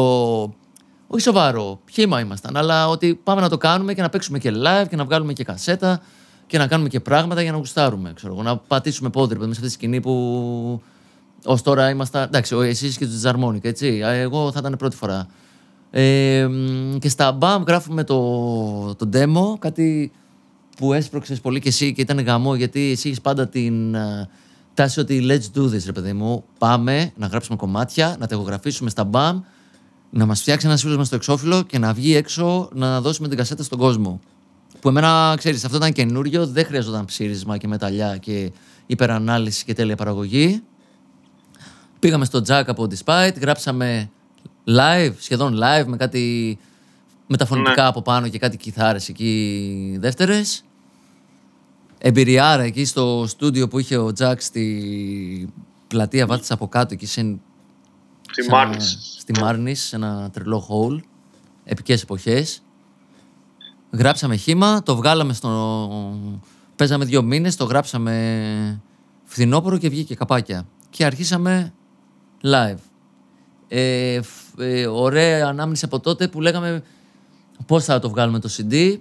Relax dudes, δεν χρειάζεται τίποτα. CDR, με γραφιτιά με μαρκαδόρο πάνω στο CD. Φωτοτυπία έγχρωμη το εξώφυλλο με τα τραγούδια και όλα αυτά, ξέρω που το διπλώναμε στα τέσσερα. Και ξέρεις, σελοφάν, πώς το λένε, πακετάκι από Αθηνά street με, ξέρω εγώ, 5 ευρώ τα 100. Και λέμε πάμε, έτσι θα τα διπλώνουμε μόνοι μας, θα τα βάζουμε μέσα, αριθμημένα στο χέρι, ξέρω εγώ, στα 100 στην αρχή και το βγάλαμε τέσσερις φορές. Θυμάμαι Ναι, τρελό, είχαμε ναι. δώσει 400 CD, ρε φίλε, ξέρω, το δίναμε 2 ευρώ. Και κάναμε και τις συναυλιούλες μας. Πήγα πρώτη φορά σε πόλεις που δεν ήξερα. Πήγα Λάρισα, δεν είχα πάει ποτέ. Πήγα Βόλο, δεν είχα πάει ποτέ. Πήγα Θεσσαλονίκη, δεν είχα πάει ποτέ. Και παίζαμε εκεί. Γουστάραμε. Γαμό ήταν, ξέρω εγώ. Παίζα- Είχαμε κάνει και support σε μπάντες από εξωτερικό. Δεν θυμάμαι ποια ήταν η πρώτη που παίξαμε από εξωτερικό. Αλλά θυμάμαι ότι είχαμε κάνει κάτι στα, στα κοντά, στις αρχές που είχαμε πάει Βουλγαρία που λέγαμε πριν. Είχαμε παίξει. Ε, το πρώτο live ήταν αυτό. Το πρώτο μα ήταν εξωτερικό. Δεν είχα, ε, Βουλγαρία. πριν, ναι, είχα εγώ την ιδέα, λέω παιδιά, όχι, θα πάμε να κάνουμε πρώτο live έξω, όχι μέσα. Και με. Εντάξει, μου κοιτούσαν οι άλλοι, «Ε, τι λες, ρε μαλάκα, ξέρω εγώ. εντάξει, Γίνεται αυτό. φάση- Και λέω, θα πάμε να κάνουμε πρώτο live στη Σόφια, ξέρω εγώ. Και το κάναμε όντως εκεί. Με Last Hope ήταν αυτό; Με Ε, ναι, Ben Last Hope Tit- και πάλι είναι ο Turning Back. Όχι αυτή η φορά που έλεγες, ήταν άλλη φορά. Άλλη, πιο πριν. Ναι. Ωραία εμπειρία. Θυμάμαι να σκάμε, να είμαστε εκεί στη γειτονιά και να λέω τι θα δω τώρα. Ξέρεις, τι, α, α, άλλα πράγματα περίμενα, άλλα είδα. Θυμάμαι να σκάει αμάξι με τον τύπο από τους Πυράνχα και Brothers in Blood το, το γομάρι, ξέρω εγώ, από παλιά BMW να. Ξέρεις, πράγματα που βλέπεις σε βίντεο κλιπ, να κατεβαίνουν ε, ξέρω, παράθυρα, να βγαίνουν καπνί και να λέει What's up, motherfucker, ξέρω εγώ, πού είσαι μαλάκα, ξέρω. Πού ζούμε, ξέρεις, ε, this is like uh, Bronx, ξέρω εγώ. Να είναι ο άλλος από τους uh, Not Turning Back με τεράστιο Chicago Bulls, ε, μπουφάν και τον το κλειφίδα στο στόμα και να είναι, yo, ξέρεις. Λέω, μαλάκα, εδώ το, ξέρεις, το ζουν έτσι στη φάση τους, το, το πιστεύουν, δεν, δεν νοιάζονται ούτε για ποζεριά ούτε για τίποτα, ξέρεις. Κάνουν represent σε αυτό το street πράγμα, το, που έχει ρε παιδί μου και ξέρεις ένα vibe ε, λίγο αλλοπαρμένο αλλά το ζουν και το σκάνε και δεν μασάνε. Ξέρεις, ήταν πορωτικό ρε παιδί μου και να πεις ότι θα ανέβω κι εγώ και θα κάνω το κομμάτι μου με όλους αυτούς. Γαμό, ξέρεις. Ξεκούρδιστη, μπερδεμένη, να ψάχνεις τις παραμορφώσεις αλλά το σκάγαμε και περάσαμε καλά σε αυτό το πρώτο live. Και μετά, ξέρεις, παίζαμε εδώ Αθήνα, αυτά που λέγαμε τα, τα εκτός στις διάφορες πόλεις, σούπερ. Πρώτη φορά που μπήκα κι εγώ, ας πούμε, που είχαμε πάει ρε, στη Θεσσαλονίκη, στο, όχι στο βιολογικό, στο άλλο που ήταν έξι σε ένα stage εκεί στο πανεπιστήμιο, σκαλάκια και έπαιζες πιο πάνω. Ναι, στο, στο Πολυτεχνείο. Στο, πολυ- Πολυτεχνείο. τέλος πάντων, σε μια από τις σχολές με ε, Bad Movies τότε και Old School Rednecks και Bad Trip θυμάμαι ήταν. Ένα Ναι. level εγγύης. Έτσι δεν είχαν γίνει Ναι, ναι. πολύ διάσημες οι μπάντες αυτές ακόμα, όπως Για- έγιναν τα επόμενα χρόνια. Ακριβώς. Για μένα επίσης αυτό ήταν ε, ένα first. Γιατί πήγαινα σε μια πόλη που δεν έχω ξαναπάει, χωρίς να ξέρω τι να περιμένω και έπαιζε σε ένα live που από κάτω έχει ρεσί, ξέρεις, γέμιζε μια αίθουσα. ξέρω, 300-400 άτομα. Και λες, ξέρεις, τι είναι αυτό το DIY και πόση δύναμη έχει στη, στη χώρα μας και ότι ο κόσμος σκάει, ρε παιδί μου, και έβλεπα, ξέρεις, punks, metalheads, hardcore kids να σκάνε για το live και μ, πολύ πρωτόγνωρο και ξέρεις, και ψαρωτικό να ανεβαίνεις με τη διαλυμένη Epiphone και να έχεις ε, αυτά τα 400 άτομα από κάτω. Άλλωστε και όταν γουστάρουν ή δεν γουστάρουν, έτσι. Το ότι το σκάς και παίρνεις μια βαθιά ανάσα και κάνεις αυτό είναι γαμό. Και ότι έχει τέτοια ανταπόκριση το DIY στην Ελλάδα, που και ακόμα νομίζω είναι το μεγαλύτερο μέρος της σκηνής. Ε, ναι. Παίξαμε λοιπόν, κάναμε όλα αυτά τα σκηνικά, πήγαμε και tour έτσι, δέκα κάτι μέρες, θυμάμαι tour, ε, μ, Σερβία, Κροατία, Αυστρία, είχαμε πάει κάτι τρίμερα, Γερμανία, είχαμε κάνει πολλά ωραία.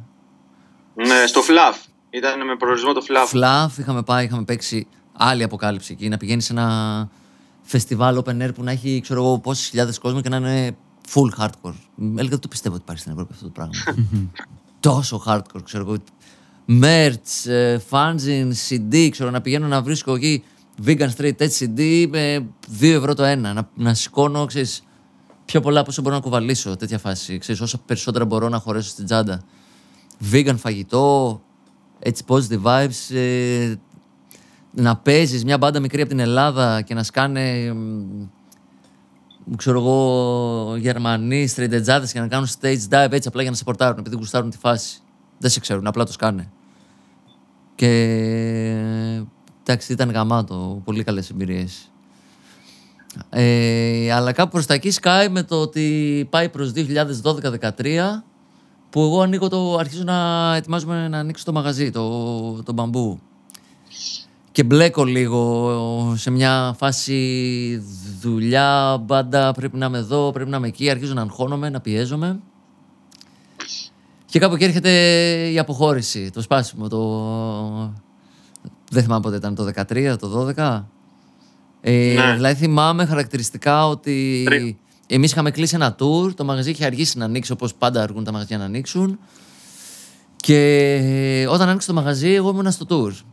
το άνοιξε η Ελισάβετ, ε, η σύντροφός μου, που τέλος πάντων τώρα έχουμε οικογένεια μαζί και όλα αυτά. Ε, μ, και ότι ξέρω εγώ, ήταν να γίνει ξέρω εγώ, opening day και εγώ ήμουνα στο φλαφ. Θεούλης, ξέρεις.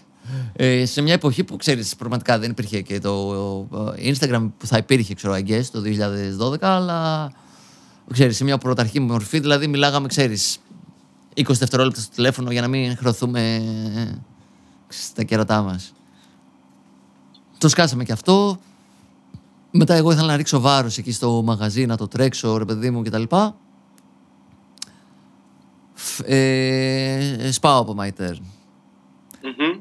Επόμενη μπάντα μετά, πότε ήτανε; Αράζω λίγο, μετά από κανένα χρόνο ενάμιση, ε, Άνφο, επόμενη πάντα. Άλλο παιχνίδι τελείως. Punk rock and roll εκεί με το Σωτήρι και Τσουλούφι. Εντάξει, οι τύποι ήταν ε, επικοί. Η αλήθεια είναι ότι εγώ, εγώ δεν τους ήξερα. Επειδή ήμουν πιο στα δικά μου τα, τα hardcore, τα αμερικάνικα κτλ. Δεν ήξερα ότι αυτοί οι τύποι ήταν ε, από αδιέξοδο και μ, που θεωρούνται, ξέρεις, μια, είναι μια πολύ κλασική ελληνική punk μπάντα. Εντάξει, εγώ έβλεπα δύο dudes σαραντάριδες που, που κα- από μέσω κάποιων γνωστών σκάγανε στο μαγαζί, μου λέγανε ρε μαλάκα γιατί κάθεσαι έτσι, δεν παίζεις σε πάντα, τι κάνεις. Όμως φάση, εντάξει, δεν με, δεν με νοιάζει. Ε, με έψησε με τα πολλά ο Σωτήρης, μου λέει έλα να παίξουμε. Καμία σχέση εγώ με το punk and roll, άλλη σκηνή, ξέρω εγώ, άσχετος. Λέω, δεν πειρά, άντε, δεν γαμιάται, ξέρεις, πάω. Άλλος από εκεί τσιτωμένος στο να κάνει πράγματα, να παίξει live κτλ. Χωνόμαστε. Ωραί- ω- ω- ωραία εμπειρία και αυτή, ρε παιδί μου. Τσουλούφης, ο Νίκος τον αγαπάω, τρελό ταλέντο, τρελός μουσικός. Μου έμαθε, ε, θεωρώ ότι πήρα πολλά και από αυτόν τον τύπο και από το Σωτήρι. Από το Σωτήρι ίσως πιο πολύ στο, στο vibe σαν band dude, ξέρω εγώ. Ο άλλος ήταν ε, για μένα τρελή χημεία, το, τον έχω τρελό respect. Όπως και πολλοί άλλοι, εντάξει, είναι πολύ καλός μουσικός, ρε παιδί μου, έτσι, ευρηματικός. Ο, ο πρώτος τραγουδιστής στο Deus Ex Machina. Ακριβώς. Τρελή προσωπικότητα. Έχει κάνει άπειρα πράγματα στη ζωή του. Μεγάλο αλάνι. Τέλος πάντων. Ε, κάνα δίχρονο και εκεί. Εντάξει. Δεν ήταν η φάση μου όμως το punk rock and roll. Το άκουγα. Εντάξει, οκ. Ε, Γράψαμε κομμάτια, γράψαμε ένα σαν mini album, ξέρω εγώ, κάτι τέτοιο. Ε, άλλο vibe όμως. Άλλο vibe. Έτσι πιο rock, ρε παιδί μου, σαν στήσιμο μπάντας που δεν δεν το είχα. Και κάπου στην πορεία ε, παίζει και ένα interest του Sensor Sound, hardcore μπάντα. Εκεί μπήκα πιο κουμποτός, ρε παιδί μου. Θέλανε να κάνουν live, είχε φύγει ο κιθαρίστας τους, ο Άλεξ. Γαμώ τα παιδιά και ο Άλεξ, ε, αδερφός του Κωστή από Vodka Juniors. Πολύ καλός κιθαρίστας. Και εκεί είχα να γεμίσω κάπως μεγάλα παπούτσια. Είχε γράψει γαμό τα ρίφια του Sensor Sound. Και αυτοί μου λένε έλα, θέλουμε να κάνουμε live. Έχουμε ένα setlist 14 κομμάτια, πάρτα και πάμε. Και έπαιξα και εκεί για ένα διάστημα μέχρι που διαλύσανε αυτοί για δικούς τους λόγους. Και τώρα ξαναυπάρχουν, ξέρεις, μπλέκεται η ιστορία, είναι... Τέλος πάντων. Αυτή είναι η φάση. Αυτή είναι η Πάντως φάση. τώρα Ωραίο είναι. τσεκώ το Discogs Sensor Sound και λέει ότι είναι μια μπάντα που ξεκίνησε ξέρω εγώ το 2001. They broke up in the mid 2014. Πρέπει να ανανεωθεί αυτό νομίζω. Ναι, ισχύει. Γιατί Ναι. μετά η επανένωση των Sensor Sound πότε έγινε; Η επανένωση έγινε πριν κάνα χρόνο και κάτι. Ε, Τέλος πάντων, σε κάποια φάση έπαιξε εκεί ένα εσωτερικό conflict. Μόλις είχαμε ηχογραφήσει το πρώτο πράγμα που, αφού κάναμε κάποια live, γράψαμε κάποια κομμάτια, βγάλαμε ένα CD. Και με το που βγαίνει το CD, παίζει όπως γίνεται με τις περισσότερες μπάτσε, παίζει ένα conflict και την κάνει ο τραγουδιστής, ο Γιώργος και μένει λίγο στα κρύα του λουτρού η φάση. Διαλύει, μετά από. Εντάξει, αυτοί ήταν όλοι μπρόζ εκεί από Ηλίσια και τα λοιπά, είναι η περιοχή τους. Ε, βρίσκονται στην πορεία, ε, ξέρεις, έχει περάσει, πώς το λένε, water under the bridge. Ούτως ή άλλως μεγαλώσανε τα παιδιά μαζί. Δεν ξαναφτιάχνουν την πάντα. Σε ψήνει μου λένε, πάμε λέω κι εγώ. Και ξαναρχίζουμε Εντάξει, κάναμε κάποιες πρόβες, κάναμε ένα live μαζί πέρσι. Μαζί εννοώ με σένα, με πτώση της εσύ, παίξαμε με My Turn και Games στο Lodge. Μου γαμό ήτανε. Ήτανε μετά την κορώνα, είχαμε όλοι μπριζώσει να κάνουμε ένα hardcore live, σούπερ ήτανε. Τα vibes και εκεί όπως πάντα, έτσι, hardcore, πάμε να βαρέσουμε, τσιμέντο που λένε και οι ίδιοι. Μη μελωδικό, χα- εντάξει όχι έχει και λίγη μελωδία. Ε, γαμό. Και τώρα λέμε να γράψουμε και κανένα κομμάτι έτσι σιγά σιγά με τα παιδιά. Ε, Ωραία. Σούπερ. Εντάξει, και εκεί καλό σχολείο, ρε παιδί μου. Τα παιδιά νομίζω ότι παίζανε αυτό το old school hardcore σε μια εποχή που ξέρεις, δεν υπήρχε αυτό το πράγμα. Όταν δηλαδή και εγώ τους είχα δει από κάτω, ρε παιδί μου, με τον Άλεξ στην κιθάρα. Και έλεγα, Μαλάκα, ξέρω εγώ τι φάση. Και οι άλλοι που μου λέγανε ακούσει old school hardcore, πρέπει να ακούσεις sensor sound. Και τους είχα δει κάποια Χριστούγεννα σε ένα από αυτά που κάνανε η Vodka, εκείνα τα epic party που κάνανε τα Χριστούγεννα. Μμμ. Είχα γυρίσει από Αγγλία για ξέρεις, Χριστούγεννα και. Πού να ήξερα ότι μετά από κάποια χρόνια θα παίζαμε μαζί. Γαμό. Και στο ενδιάμεσο τώρα ε, είπες Άνφο, ε, Sensor Sound, σταματάνε Sensor Sound, εντάξει ξαναγίνανε πέρυσι ρε παιδί μου πριν 1,5 χρόνο. Ε, στο ενδιάμεσο έχει, έχεις και άλλες συμμετοχές σε άλλες μπάντες νομίζω έτσι. Ε, μετά κάναμε λίγο τους Defrosted, Defrosted με το χάρη από, από Censored. Είχαμε μια φλα, φάει μια φλασιά που ακούγαμε Doug Nasty Α, Ξέρεις, ε, θεωρώ ότι είναι η πρώτη και η πιο, μεγα- πιο επηρεαστική μελωδική hardcore μπάντα εκεί, η Washington φάση. Προφανώς τους αγαπάω τρελά ακόμα. Είχαμε φάει μια ε, θρησκευτική προσήλωση με αυτή την μπάντα. Ακούγαμε, ξέρω εγώ. Κάνα έτσι, say. Κάνα essay. Ε, με τρελή πόρωση. Ε, μ, και λέμε πάμε να κάνουμε κάτι τέτοιο. Ξέρεις, αφού είμαστε τώρα ψηλό inactive, ρε παιδί μου, είχα φύγει εγώ από άνφο, οι sensor δεν παίζανε. Ε, λέμε, πάμε να, να κάνουμε κάτι, να είμαστε λίγο active όπως μπορούμε. Και κάναμε τη φασούλα που εκεί, επειδή δεν είχαμε άλλο τραγουδιστή, τραγούδισα εγώ. Ήταν ουσιαστικά two people project, ξέρω εγώ, και μας βοηθούσαν φίλοι, έτσι κάναμε κάμια προβίτσα, λέγαμε να κάνουμε κανένα live. Βασικά όχι μαλακίες, λέω ρε παιδιά. Στην αρχή τους φρόσεις τα- τους αρχίσαμε με, με το Δημήτρη που τραγούδισε το πρώτο demo. Sorry. Ξέρεις, μου κάνει και εμένα τώρα λίγο τα flashback σταδιακά. Βγάλαμε ένα demo με τον Δημήτρη που είναι αδερφός του Χάρη που παίζει μπάσο στο Sensor Sound. Ακούγεται τώρα σαν να κάνω, ξέρεις, λίγο το, του χωριού την ανάλυση, αλλά τέλος πάντων. Έτσι είναι αυτά. Ε, γαμό, κάπου εκεί ε, αποχωρήσαν τα μπρος εκεί που ήταν ο μπασίστας των, ε, των Sensor και ο αδερφός του ο Δημήτρης αδερφός και αυτός, ό, όλα αυτά τα παιδιά, ξέρεις, ακόμα τα λέμε, είμαστε φίλοι και τα λοιπά εννοείται. Sensor Sound παίζουμε μαζί με το Χάρη. Βγάλαμε ένα demo, αποχωρήσανε σε κάποια φάση και το συνεχίσαμε για λίγο εγώ και ο Χάρης, ρε παιδί μου, έτσι, για να πορώνουμε, να είμαστε μουσικά active. Αυτό. Και μετά πάλι my turn. Έρχεται μια γαμάτη μέρα που έχω ένα ηχητικό στο inbox από τον bro Αποστόλη που λέει dude, ε, μ, ψάχνουμε κιθαρίστα. Σε ψήνει; Ξέρω εγώ, γουστάρουμε. Πιστεύουμε ότι θα ξανακόλλαγε να επιστρέψεις. Κάνουμε πράγματα. Ήταν το ιδανικό σημείο για μένα που ήμουνα πιο inactive. Ε, Είχα το μαγαζί μου, είχα κάνει την οικογένειά μου, τα, τα παιδιά κτλ. Έχω δύο παιδάκια. Είμαι και μπαμπάς μέσα σε όλο αυτό. Αυτό είναι και το πιο σημαντικό προφανώς απ' όλα. Ε, μ, αλλά προφανώς το hardcore είναι hardcore. Ξέρεις, θες να μετέχεις, δεν γίνεται. Και ήταν από τα πιο γαμάτα πράγματα που συνέβησαν τα τελευταία χρόνια στο, στο κομμάτι του, του- το προσωπικό, το δικό μου, ρε παιδί μου, πέρα από τη δουλειά και την οικογένεια. Πολύ ανεβαστικό, γνώρισα τα καινούργια παιδιά, τον Μάικ και μ, τον Λουκά, τον Τζον.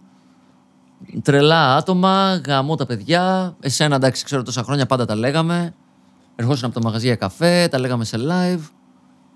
Ήταν super, ξέρεις, ρε παιδί μου. Έπρεπε να γίνει, κάπως έτσι. Και πόσο, έχουν περάσει δύο χρόνια, ρε, εσύ, ενάμιση πάλι από τότε; Ε, νομίζω ότι είχε γίνει μέσα στην πανδημία ήταν. Μέσα στην πανδημία. θυμάμαι που μπορούσαμε να κάνουμε πρόβα και είχαμε έρθει σκαστή. Τότε που είχαμε γνωριστεί από κοντά και με τον Θανάση και με τον Κρι. Παρανόμως ήρθατε Δεν δηλαδή. δηλαδή. από μακριά. Τότε που είχαμε κάνει την πρώτη πρόβα, αν δεν κάνω λάθος, ήταν ε, μέσα τον Απρίλιο, ξέρω εγώ, λίγο μετά τη Νέα Σμύρνη. Το... Τα σκηνικά που έγινε στη Νέα Σμύρνη. Πρώτη... Ε, Και πρώτο τέταρτο επεισόδιο Tales ήταν τότε, νομίζω. ναι. Γάμο, Στην ουσία, τέταρτο. Ναι, κάναμε, τρέλα. μπήκε στην Πάφο ότι στο, α, το Γενάρη, ας πούμε έτσι, του 2021, ξανά. Και εντάξει, πε- κάναμε τώρα πέρα δόθε με Skype και τα λοιπά συνομιλίες. Δεν, είναι- από- οι πρώτες πρόβες, πρόβες, πρόβες, ξέρω εγώ, με, για σύνθεση νέων κομματιών και τα λοιπά γίνανε τότε. Τότε που είχαμε κατέβει μέσα στην πανδημία με χαρτιά τώρα ό,τι να είναι, γιατί απαγορευόταν να κυκλοφορούμε. Ζούσαμε και αυτό τότε πριν ένα χρόνο, έτσι. Μπορούσαμε Μμμ. να πάμε σε άλλη πόλη. Γάμισε τα. Ε, και, και τώρα, ε, πέρα από όλα αυτά λοιπόν, εντάξει, είπες τώρα ε, γαμό, εννοείται, full και εγώ είμαι full χαρούμενος με αυτή την εξέλιξη, εννοείται με τους My Turn. Ε, Εντάξει, γιατί είναι πάντα- καλύτερα από ποτέ. ρε, εσύ. Δεν ξέρω, είμαστε πιο μεγάλοι κι εμείς. Ξέρουμε Ναι. τι θέλουμε. Είμαστε πιο, πατάμε πιο καλά στα πόδια μας. Είμαστε πιο οργανωμένοι. Το fun aspect είναι εκεί όμως. Ξέρεις δηλαδή ότι στο τέλος της ημέρας απλά παίζουμε hardcore. Ξέρεις, κάνουμε αυτό που Ναι. αγαπάμε.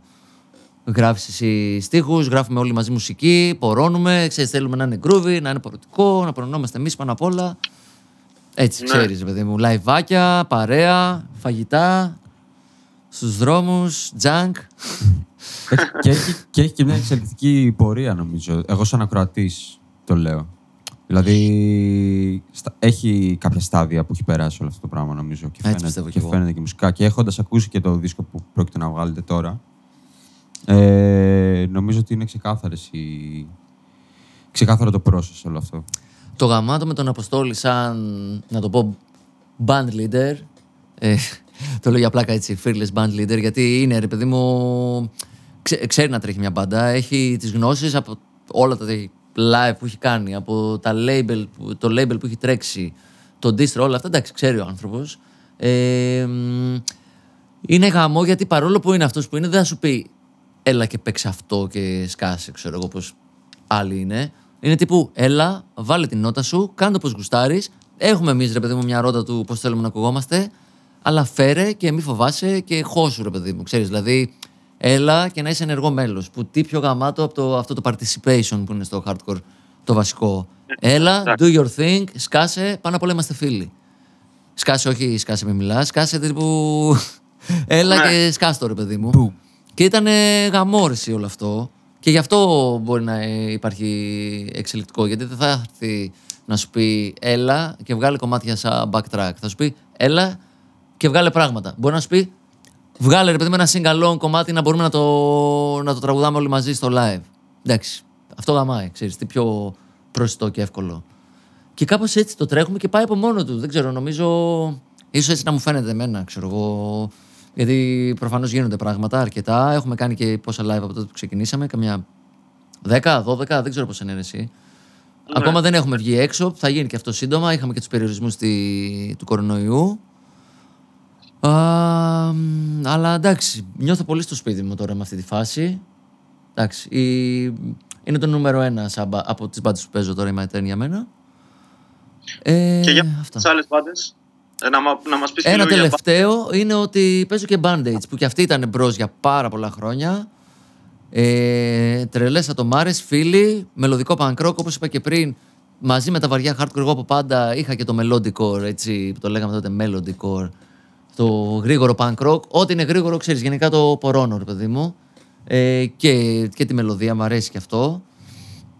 Έχουμε και αυτό το softer side.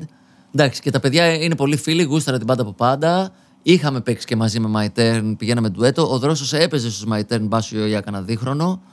Ε, και αυτοί πέρα από punk ακούνε και hardcore, post-hardcore είναι πολύ ψαγμένοι και εμπεριστατωμένοι στη, στις μουσικές τους γνώσεις. Όπως είπα και θα ξαναπώ, είναι γαμώτα άτομα, είναι απίστευτοι φίλοι αυτοί, όπως και εμείς εδώ που μιλάμε και μ, σε κάποια φάση και αυτοί μου λένε, ξέρεις, θες να παίξεις κιθάρα. Και ήταν αυτό μαζί με My Turn, έτσι, δύο dream come true. Δε- δεν τα είχα καταλάβει καν σαν dream come true, αλλά όταν έγινε ήταν σε φάση wow, γαμό, ξέρεις. Παίζω πάλι με τους φίλους μου σε γαμό τα environments. Και αυτό είναι το βασικότερο για μένα, ξέρεις, όλα τα άλλα είναι σεκοντάρι. Αυτό. Ε, έπονται. Ωραία, και να περάσουμε και λίγο έτσι και στο, στο μπαμπού vegan. Μμμ. Ε, ε, Να μπορούμε βάλουμε. να ακούσουμε Να, αυτό. να κάνουμε Μμμ. ένα κομμάτι. Βασικά, ε, έχεις, είσαι και σε κάποια άλλα σχήματα. Δεν ξέρω τώρα αν- αν είναι ενεργά ή... Ε, Νομίζω ότι από όλα, ρε. Θες να αναφέρεις, ξέρω... Ο απουσιολόγος. δεν, έχω, Ε. δεν έχω κάτι άλλο. Ε, έχεις εσύ κάτι στο μυαλό σου; Παίζω κάπου και δεν το ξέρω. Εγώ έχω. Η αλήθεια είναι. Ποιο... Α, ρε μαλάκες. Ω. Α, ναι, εντάξει. Το, το τελευταίο project που έχουμε αρχίσει πάλι μαζί με τον Αποστόλη. ε, Final Days, ρε μας. Καλά, εντάξει, έχω χαζέψει. Sorry, ρε, εσείς. Final Days, έχουμε βγάλει demo. Ε, Βασικά, περίμενε, εγώ δεν είναι, το είχα ξεχάσει τελείως αυτό. Εννοούσα ώρα τεπιλή. Α, ρε μαλάκα, ναι. Και ωραία, Τεβιλή. Αλλά όντως και το. Δεν θα έλεγα αυτό. Χωρίς πλάκα. Λοιπόν, πάμε. Θα τα πω εντάχει γιατί νιώθω ότι έχω περιαυτολογήσει τρελά και πραγματικά δεν, δεν, δεν ήταν αυτός ο σκοπός. Αλλά αυτό τέλος πάντων τα λέμε, ας πούμε και αυτό. Αέρωτα απειλή. Με, όπως σου είπα, sensor sound πάντα παίζανε λίγο έτσι. Ε, ε, Πώς το λένε, cold blooded, το αντίθετο. Ήμασταν λίγο hot tempered τα άτομα. Όλοι δυστυχώς ένας και ένας είμαστε μέσα έτσι. Αγαπιόμαστε, μαλώνουμε κτλ. Ε, σε κάποια φάση που σπάσαμε από Defrosted, που ήταν ο Μίτσος και ο, ε, ο, ο Μαλιάς που λέμε, ο Χάρης από Sensor Sound, ε, είχε παίξει ένας τσακωμός, μου λένε θα αρχίσουμε καινούρια μπάντα, αλλά να παίξει κιθάρα. Τους λέω τι φάση, punk rock. Έρχεται και ένας άλλος φίλος εκεί, ο Χρήστος, στα drums, φέρνει και έναν δικό του. Λέμε τι θα κάνουμε, αόρατη απειλή. Λέ- ε, ήρθε μετά το όνομα. Είχαν οι άλλοι, ο Χρήστος και ο Γιάννης που ήταν πιο έτσι. Πανκ, κατσαπάνκιδες, έτσι καλοί ρε παιδί μου, ωραίοι τύποι. Πιο μ, DIY, αναρχία σκηνή κτλ. Ε, γνωστοί των παιδιών, εγώ δεν τους ήξερα. Πάμε, πάμε να κάνουμε μπάντα. Πέντε μέλη, ξέρω εγώ. Τι στυλ θα παίξουμε; Θέλαμε να παίξουμε ξέρω, ε, μελωδικό hardcore punk, ξέρω εγώ. Σκάει ο Χρήστος, λέει όμως με ελληνικό στίχο. Εγώ δεν είχα ξαναπέξει ποτέ με ελληνικό στίχο. Πάμε για να ταχώνουμε έτσι πιο political, ξέρω εγώ. Ε, με πόρωσε η ιδέα ότι θα παίζαμε ξέρω εγώ, σαν RKL ή ξέρω εγώ, σαν τα πρώτα NoFX, αλλά με ελληνικό στίχο, έτσι μελωδικό κατσαπάνκ. Το πόρωσα, ήταν κάτι που δεν είχα ξανακάνει. Παίζουμε ακόμα με τα παιδιά. Πιο χαλαρά, επειδή παίζουν όλοι δουλειές. Οι τρεις στου πέντε είμαστε μπαμπάδες κτλ. Ε, παίζουμε όμως. Βγάλαμε και ένα demo πέρσι. Τέσσερα χρόνια in the making. Μας βγήκε η Παναγία για να το βγάλουμε. Κάπως. Παίζει στο Bandcamp, βάλε στις πόλεις φωτιά. aortapelli.bandcamp.com, όποιος θέλει να τσεκάρει. Ακριβώς. Αυτό εκεί με τα παιδιά και εκεί, ας πούμε, να, τώρα Τετάρτη θα κάνουμε πρόβα. Ας πούμε, παίζουμε, που θα γράψουμε κομματάκια για ένα δεύτερο, ό,τι θα είναι αυτό, κανένα συντάκι, κανένα. Ακό- Το πρώτο δεν το βγάλαμε, ήταν, ξέρεις, κυκλοφορία online. Λέμε κάποια στιγμή να βγάλουμε CD εμπνευσμένο από τις πρώτες μέρες του My Turn, να το βγάλουμε έτσι CDR. Frisbee, ρε παιδί μου, να το δίνουμε σε κόσμο δωρεάν, να γουστάρουμε. Frisbee με την καλή έννοια. Ότι πάρε να έχεις, ρε παιδί μου, δεν μας κόστησε, δεν πειράζει. Εγώ θέλω απλά να τα ακούσεις, ξέρεις. Εκείνο και το βασικό. Όχι τόσο το να το, να το πουλήσεις, σχέστηκες, ξέρεις.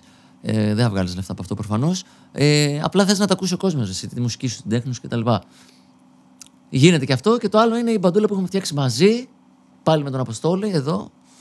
Και Final Days. Να πω εγώ ή να πεις εσύ; Ε, εσύ θα πεις. εγώ. Θα πει ο Θανάσης. πες, πες Θανάση, είναι όχι, κάνεις όχι, έτσι. παιδιά, αυτά είναι δικά σας. Δεν τα ξέρω εκ προημίου. Αυτό πώς άρχισε; Ε, αυτό ξεκίνησε νομίζω πάλι μες στην καραντίνα. Όντως. Ε, ε, εσύ με το Χρήστο είχατε κάτι, ε, τζαμάρατε ξέρω εγώ, κά- κάτι κάνατε και θέλατε να κάνετε μια μπάντα που να ε, έχει και λίγο 90s hardcore, έτσι, αυτό λίγο rapcore, ας το πούμε έτσι, ε, τέτοιο στυλ. Λίγο και- το hip hop στοιχείο. Πώς; Το hip hop στοιχείο λίγο. Λίγο Μέσα. αυτό κάπως, Σαν, έτσι, λίγο έχεις προς το σαν πάνω. attitude. Ναι. Και σε κάποια φάση μου λέτε, ξέρω εγώ, να, να έρθω να, να, να, να συμμετέχω, να τραγουδήσω. Ψήθηκα full, ξέρω εγώ, κάναμε τις πρώτες πρόβες. Ήρθε στο, στην μπάντα Μπάσο, ξεκίνησε να παίζει μαζί μας ο Κώστας από εκεί στο Lodge. Όχι, εγώ παίζω μπάσο, ρε. Α, Μπάσο παίζεις. Εκεί παίζω μπασάκι. ναι, Ναι, Μπάσο πάρα παίζεις εσύ, κιθάρα παίζει ο Κώστας από εκεί στο Lodge, που παίζει Μπάσο τέλος πάντων εκεί στο Lodge. Όχι, Ε, κιθάρα παίζει και στο Against. Ναι, κιθάρα. Άστα, τα έχω μπερδέψει. Δεν πειράζει. Πήγαμε εκεί εν μέσω COVID, τέλος πάντων. Λέμε πάντε πάμε. Ε, ξέρω εγώ, είχε ο Χρήστος είχε την ιδέα που δεν είναι τώρα στην πάντα. Είναι ο ντράμ με τον Αρώτη Απειλή. Αρχίσαμε να παίζουμε. Λέμε άντε, ξέρω μου λέει να πούμε σε Αποστόλη και Κώστα. Μέσα, πάμε. Εντάξει, ο Χρήστος είναι λίγο ρε παιδί μου πιο χύμα, να το πω στο μουσικό κομμάτι. Είναι λίγο πιο πεταμένος, τον αγαπάμε. Που θα το ακούσει κάποια στιγμή γιατί του στέλνουμε την αγάπη μας, είναι bro. Ε, αλλά τέλος πάντων πήγε να γίνει το demo, ξέρεις, γράψαμε κομμάτια. Δυστυχώς δεν, δεν του βγήκε τόσο καλά να μπορέσει να τα παίξει, ρε παιδί μου, και αντικαταστήθηκε. No hard feelings. Ε, ήταν καθαρά μουσικό δηλαδή το, ο, ο λόγος, ρε παιδί μου. Επειδή εντάξει, ήταν λίγο πιο απαιτητικό ίσως αυτό που παίζαμε. Όχι τρελά, αλλά τέλος πάντων επειδή πήρε μια υπόσταση και πήγαινε καλά, ε, γράψαμε με τον κύριο εδώ που μας ηχογραφεί στο δίπλα δωμάτιο, το George, που έχει το στούντιο εδώ το Ignite. Αυτός έγραψε τα drums. Αυτός μας ηχογράφησε κιόλας το demo. Και μετά ήρθε ένα άλλο αλάνι και πολύ bro και δικό σας. Εγώ τον έμαθα στην πορεία φίλος του Θανάση και δικό σου, ο Τζον. Και έπαιξε, έκανε αυτός fill in στα drums. Παίζουμε με αυτόν τώρα. Που νομίζω ότι έχει δέσει πάρα πολύ καλά. Και εκεί Ναι. το vibe είναι τρελό. Έτσι, περνάμε πολύ καλά θεωρώ. Στις πρόβες και βγαίνουμε, κάνουμε, ράνουμε, ξέρεις, στα live. Ξέρεις, Ναι, παιδί ναι, μου. ναι. Α- αράζουμε, δεν είμαστε απλά bandmates. Πολύ βασικό. Ναι, εγώ θεωρώ ότι έτσι έχει, έχει γενικά potential. Και βγάζουμε τώρα και κάποια δυο κομμάτια καινούργια έχουμε βγάλει σίγουρα και τρίτο ίσως. Να πω Ε, κάτι. κάναμε κάποια live, Ε, δύο, τρία live στην Αθήνα και στη, στα Τρίκαλα.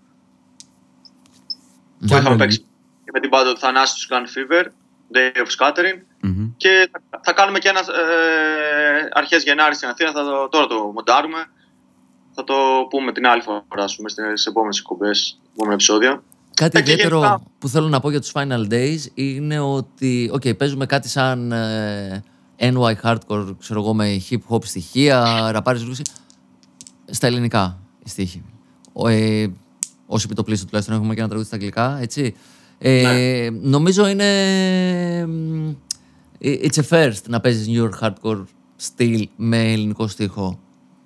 Εσύ ξέρεις την ιστορία της εγχώριας σκηνής καλύτερα, Αποστόλη, αλλά ή εγώ αν έχει έτσι- ξαναγίνει, είναι αρκετά φρέσκο. Να μιλάμε Ναι. στη γλώσσα μας και να λέμε αυτό που έχουμε να πούμε στα ελληνικά. Και μ' αρέσει έτσι που, που σκάει αυτό το approach. Ναι, και εγώ είμαι full ψημένος.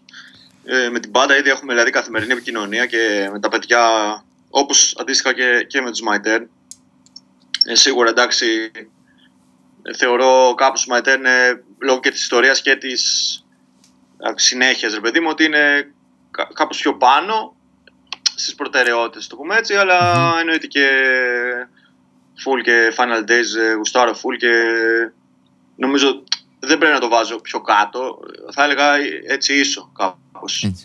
Είναι λίγο παραπάνω κάποιο- προτεραιότητες My Turn γιατί υπάρχει μια μεγαλύτερη μακροβιωσιμότητα, όπως το λένε, της μπάντας. καπ- Έχει κάνει περισσότερα πράγματα. Ε, πηγαίνουμε λίγο πιο δυνατά. Ξέρεις, τώρα είμαστε έτοιμοι να βγάλουμε δίσκο, θα παίξουμε live.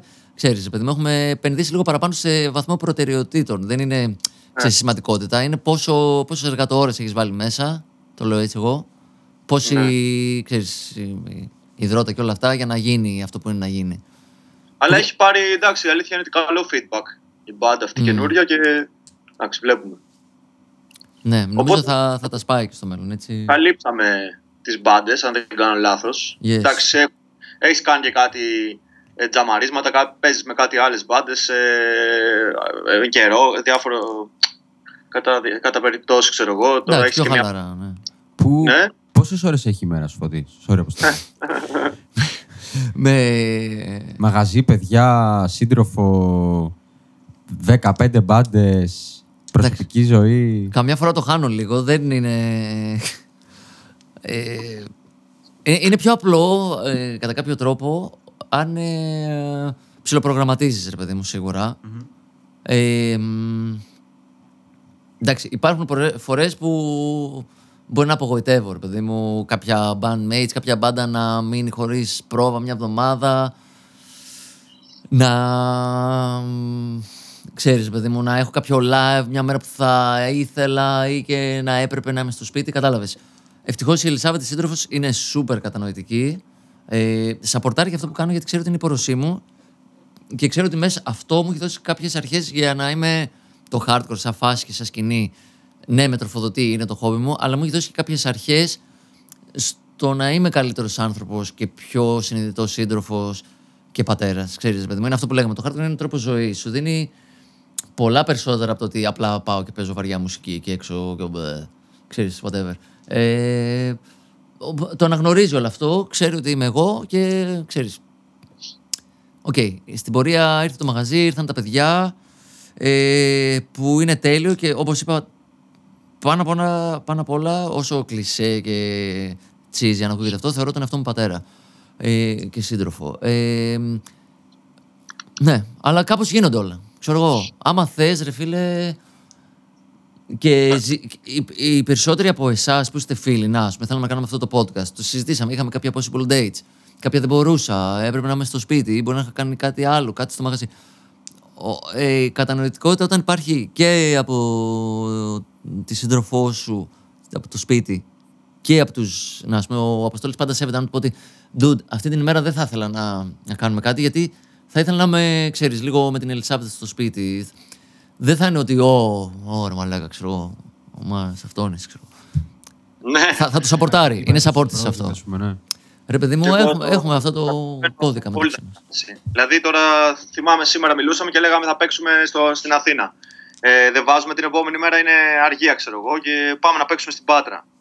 Και λέμε, όπα ρε παιδί μου, κάπως, εντάξει, λέει και ο Φώτης, πρέπει και εγώ να είμαι ρε παιδιά κάπως λίγο σπίτι, να αράξω μια μέρα, είναι, ξέρεις, μπορεί πριν 10 χρόνια να έλεγα όχι ρε μα πάμε όλα, τώρα full, τι, τι μαλακίες είναι αυτά ξέρω εγώ, ας τίποτα, μόνο προτεραιότητα, αλλά τώρα ε, το καταλαβαίνω και εγώ διαφορετικά ότι εννοείται χρειάζεται αποσυμπής και δεν μπορείς να τα βάλεις όλα. Η Και εγώ πριν αλήθεια 10 χρόνια, ξέρεις, θα έπλεκα πιο εύκολα τα μπουτια μου, θα έλεγα πάμε, δεν πειράζει, ξέρεις, αφήνεις κάποια πράγματα πίσω πιο μ, άδεια. Ξέρεις, ε, α- αρχίζεις να ζυγίζεις, ρε παιδί μου, ξέρω εγώ. Ε, α- το, είναι γαμό ότι υπάρχει όμως κατανόηση και από εσάς, ρε παιδί μου. Και αυτό ζητάω και από άλλους, ρε παιδί μου. Δηλαδή ότι. Να, οκ, προγραμματισμός πριν. Α, ε, αν μου πει μια μπάντα ότι ξέρω, έχουμε χρόνο αύριο να κάνουμε πρόβα, ψήσου, ξέρω εγώ. Ε, λογικά η απάντηση σε αυτό θα είναι όχι, γιατί προσπαθώ να προγραμματίζω, ρε παιδί μου, όσο γίνεται, χωρίς να το παίζω κάποιος ότι είμαι σημαντικός. Τίποτα δεν είμαι, έτσι. Απλά ότι αν μου πεις σήμερα για αύριο, μπορεί να μην μπορώ. Όταν οργανώνουμε 10 μέρες πριν, προγραμματισμός, ξέρεις, βοηθάει τα πράγματα. Και δεν είμαι ο πιο, γρα- πιο οργανωμένος άνθρωπος. Το ξέρετε. Αλλά ναι, ξέρεις, βοηθάει ο ένας τον άλλον βασικά. Αυτό είναι. Λοιπόν, πάμε σε τραγούδι. Πάμε λίγο σε ένα hardcore κομμάτι. Τι θα ακούσουμε; Εσύ θα μας πεις. Διάλεξε το. Πάμε να ακούσουμε Word Collapse, λέτε έτσι, κάτι ψηλομελωδικό, να γουστάρουμε έτσι, αλλά να είναι και να γκουρβάρει. Ναι, Yes. συμφωνώ. Πάμε. Word Collapse. Ε, take it apart.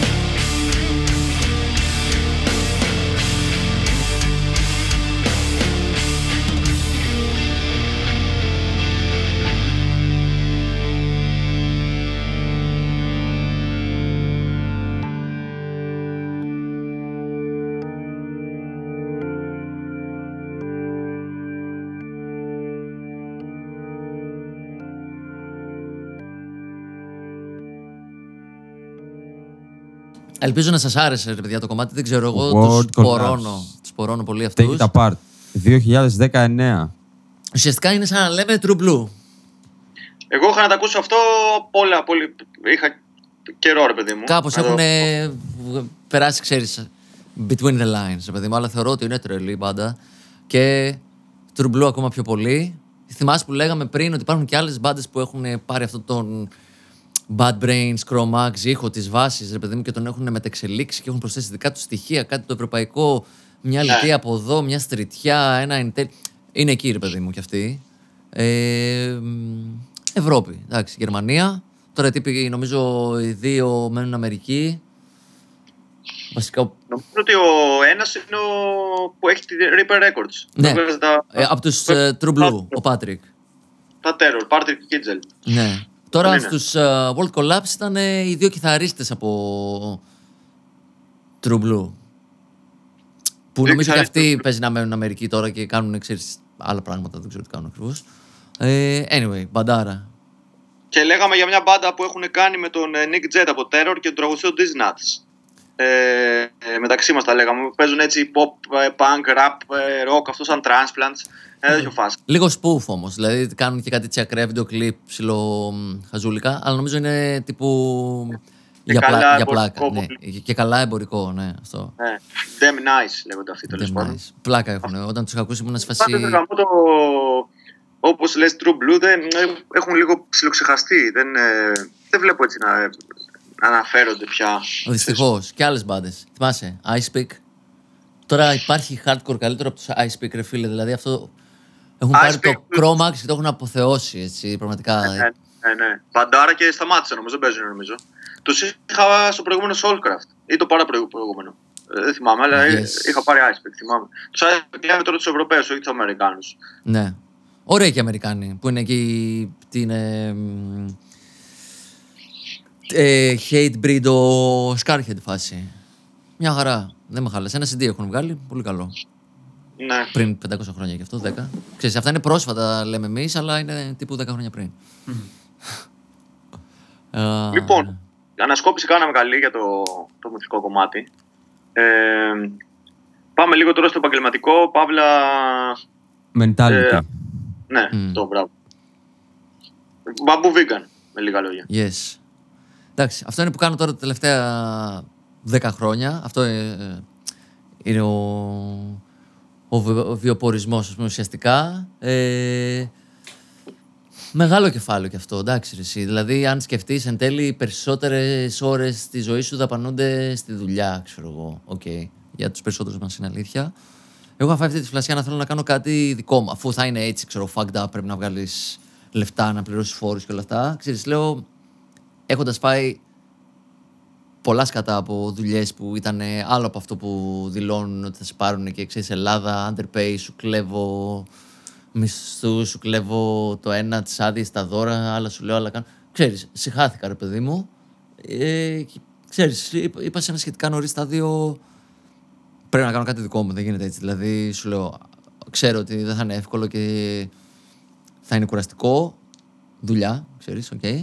Εργασία, όπως να το πει ο καθένας, αλλά τουλάχιστον να κάνω κάτι που γουστάρω, ρε φίλε. Ξέρω εγώ και είναι δικό μου. Δηλαδή, άμα είναι να bust my balls, να το κάνω για, για μένα και την οικογένειά μου, όχι για κάποιον άλλον.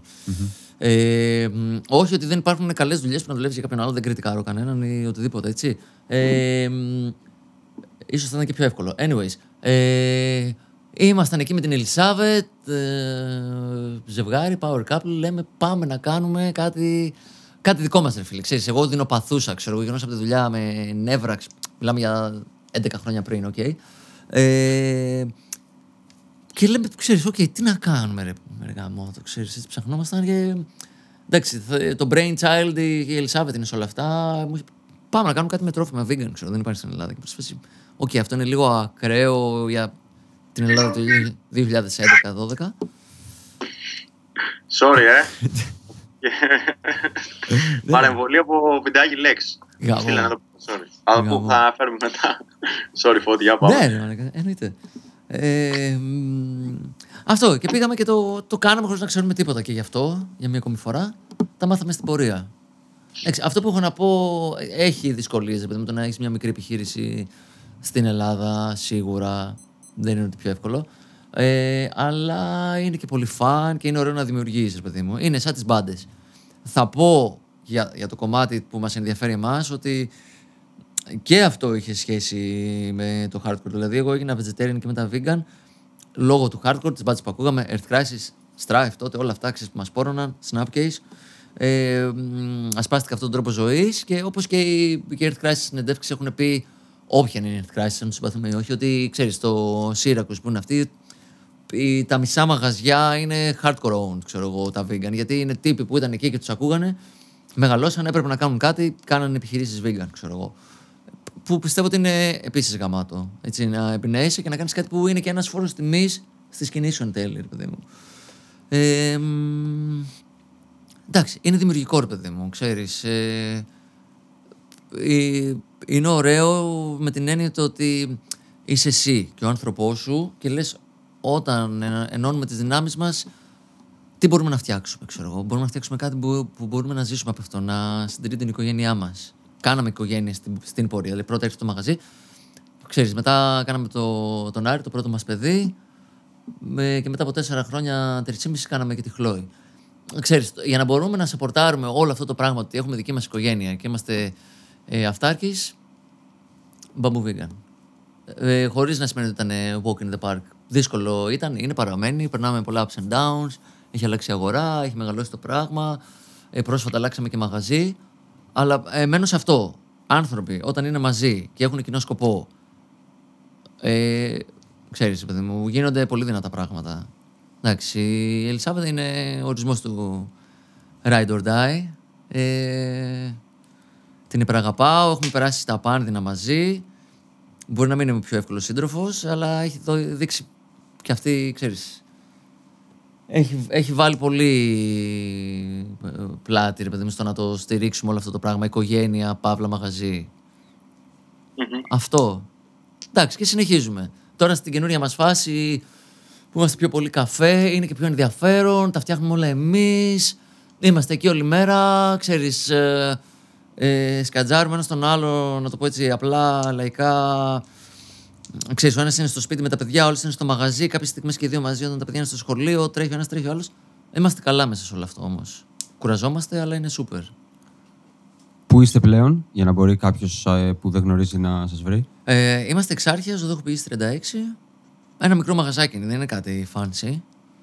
Αλλά είναι ωραία, ρε παιδί μου. Δηλαδή, ότι σήμερα το πρωί μου ήρθε ένας τύπος από Λονδίνο, ξέρω εγώ, με τατού στα μούτρα, αλλά ήταν super friendly και ήρθε με την κοπέλα του και λέει ότι ξέρεις, έχουμε γυρίσει όλη την Ευρώπη και γουστάραμε που ήρθαμε εδώ. Το, ε, φάγαμε σαν τουιτσάκι, ξέρω εγώ, παρόλο που περιμέναν κανένα τέταρτο, και- γιατί είμαστε σε ένα δύσκολο σημείο που μας είχαν τελειώσει όλα. Τέλος πάντων, και ξέρεις, και λέει, Wow, μου λέει ο άλλος, ξέρεις, που ήρθε- έχει γυρίσει όλο τον κόσμο, dude, ξέρω εγώ. Και μου λέει, That's my vibe, ξέρω εγώ. Μου λέει, μαγαζιά στο δικό σου, ξέρεις. Αυτό σημαίνει πολλά για μένα. Όταν είναι, ξέρεις, ξέρεις, μοιράζεσαι κάτι, ε, έρχονται κόσμος από την Ιαπωνία και την Αμερική μέχρι ξέ- από παντού. Και δικά μας παιδιά εδώ, ξέρεις, από τα Εξάρχεια, από- από άλλες πόλεις, από την Αθήνα. Ξέρεις, βλέπεις κόσμο, μιλάς, κάνεις. Α, αυτό είναι και το μεγαλύτερο πράγμα που παίρνεις από όλο αυτό. Ξέρεις, ότι περνάει το κατόφλι σου ένα, ένα κομμάτι της πόλης σου, της, του κόσμου, ξέρεις, είναι γαμό. Και είναι ωραίο να βλέπεις τον άλλον να τρώει και να πίνει από τα χέρια σου και να δημιουργείς κάτι εσύ με τα. Να φτιάχνεις κάτι με τα χέρια σου. Εμένα μου αρέσει πολύ να δουλεύω κυριολεκτικά, ξέρεις, να φτιάχνω πράγματα με τα χέρια μου, ρε παιδί μου. Ηρεμεί και το μυαλό μου και δεν μπορώ να είμαι πίσω από ένα γραφείο εύκολα, ξέρεις, με, με πιάνουν τα υπαρξιακά μου. Ε, εκεί κάπως ε, το, το βρίσκω, τελικά αυτό ήταν, ξέρεις. Ε, μου πήρε καιρό να βρω την αυτοπεποίθηση να πω ότι ναι, ξέρω εγώ, δημιουργώ συνταγές, ξέρω εγώ, για τα απλά πράγματα που κάνουμε, τα σάντουιτς, τις, ξέρεις, τα, τα μπέργκερ, τα κοκτέιλ, τους καφέδες, ξέρεις, κάτι περίεργο. Ε, αλλά όταν το κάνεις own τελικά είναι καλύτερα. Και λες, ναι, μπορώ, δηλαδή, δεν είναι rocket science, δηλαδή, μπορώ να φτιάξω κάτι νόστιμο, αλλά είναι ωραίο να βλέπεις τον άλλον να τον ταΐζεις και να ικανοποιείται, ξέρω εγώ, να το κατάλαβες τι εννοώ, να feed people, ρε παιδί μου, ξέρεις, είμαι στο industry του φαγητού. Και, και μου αρέσει πολύ, δεν ξέρω, το, το πορώνω. Ξέρεις, είναι λίγο όπως το hardcore. Της αρέσει να βγάζεις riff, ξέρω. Σ' αρέσει να φτιάχνεις σάντουιτς. Όσο απλό και να ακούγεται. Όσο και αν μας κράζουν εκεί οι μέλη της οικογένειας μου που μου λένε καλά, λέει, πήγες σπούδα στην Αγγλία για να γίνεις σαντουιτσάς, ξέρω εγώ. Είναι σε φάση, ναι, οκ. Εμένα μου αρέσει, ξέρεις. Αυτό θα το ρωτούσα τώρα. Ότι έχεις σπουδάσει κάτι τελείως διαφορετικό, ρε παιδί μου. Και μεταπτυχιακό και, και πτυχίο. Πόσο εύκολο ήταν να πάρεις την απόφαση να πεις ότι ξέρεις κάτι, τη κλωτσάω τις σπουδές μου, τα πετάω τα χαρτιά, να πάνε να γαμηθούν και θα ανοίξω κάτι που γουστάρω. Δηλαδή πρέπει να το γούσταρε πάρα πολύ, να το θέλετε πάρα πολύ αυτό το πράγμα. Σίγουρα. Για να το κάνετε, φαντάζομαι. Εντάξει, σίγουρα άσχετες σπουδές, ξέρω εγώ, τα media και ξέρω, PR, cultural studies, whatever. Αλλά όπως το έλεγε μ, η μάνα μου το πολύ σωστά, λέει: Εμείς θέλαμε να σπουδάσεις για να γίνεις καλύτερος άνθρωπος, όχι απλά για να αξιοποιήσεις ένα πτυχίο. Και νομίζω αυτό τα λέει όλα, ρε παιδί μου. Ότι ξέρεις, θέλανε οι γονείς να ιδρώσουν λίγο παραπάνω, να, να πληρώσουν, ξέρω, αντί να σε στείλουν απλά να, να, να δουλέψεις, ξέρω εγώ. Ε, μ, με αυτό το σκοπό, ρε παιδί μου, να εμπλουτιστείς σαν φώτης, ασχέτως τι θα κάνεις μετά, ρε παιδί μου, να έχεις κάποια εφόδια τα οποία ξέρεις, okay, μπορεί να, να σπουδάζεις ζωγραφική και μετά να κάνεις κάτι άλλο, αλλά το ότι μελέτησες, αγάπησες, έψαξες, αυτό είναι πιο πολύ. Δηλαδή και Ναι. εγώ το ίδιο θα έκανα για τα παιδιά μου και ας γίνουν ό,τι θέλουν.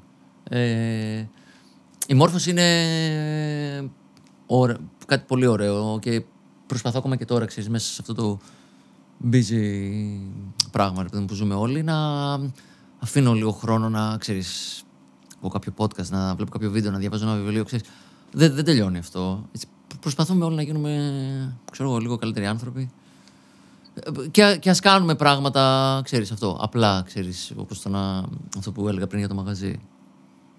Και πώς βλέπεις την, ε, τη vegan κοινότητα έτσι στην Αθήνα σε σχέση με το 2012 που ανοίξατε στο 2022 έχουν περάσει 10 χρόνια.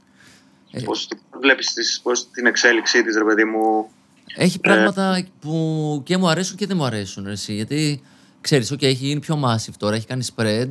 Ε, πονάει λίγο τις μικρές επιχειρήσεις του ότι σε όλα τα σούπερ μάρκετ μπορούν να βρουν πράγματα και έτσι. Απ' την άλλη, έχει περισσότερο κόσμο. Αλλά αυτός ο περισσότερος κόσμος. Ξέρεις, back in the day ήταν ότι ξέρεις, μπορεί να είσαι vegan, λογικά έχουμε κοινά πράγματα μαζί, ήταν και λίγο πιο social movement, ρε παιδί μου. Όπως λέγαμε για το hardcore, ότι ο, από τη στιγμή που ο άλλος ήταν hardcore, λες, μπορεί να μοιραζόμαστε για κάποια πράγματα συνειδησιακά. Τώρα, αν ο άλλος είναι, ξέρω εγώ, ε, vegan και ξέρω εγώ, δεξιός ή ξέρω εγώ, φασίστας και το κάνει για clean blood, προφανώς δεν έχω κάτι να μοιραστώ. Το να πεθάνομαι και με, με λυπεί το γεγονός ότι μπορεί να είναι vegan ένας τέτοιος άνθρωπος.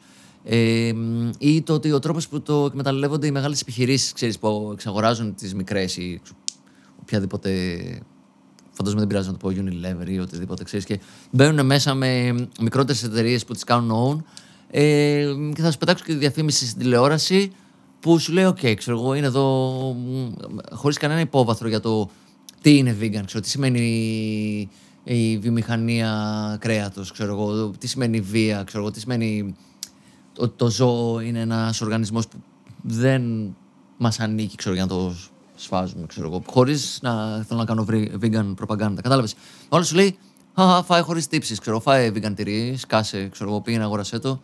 Δεν είναι για μένα αυτό, ξέρεις, έχει... μ, ε, Ξέρεις, λες, δεν θέλω να ασκώ βία απέναντι στα ζώα. Προφανώς σημαίνει ότι δεν θέλω να ασκώ βία απέναντι στους ανθρώπους.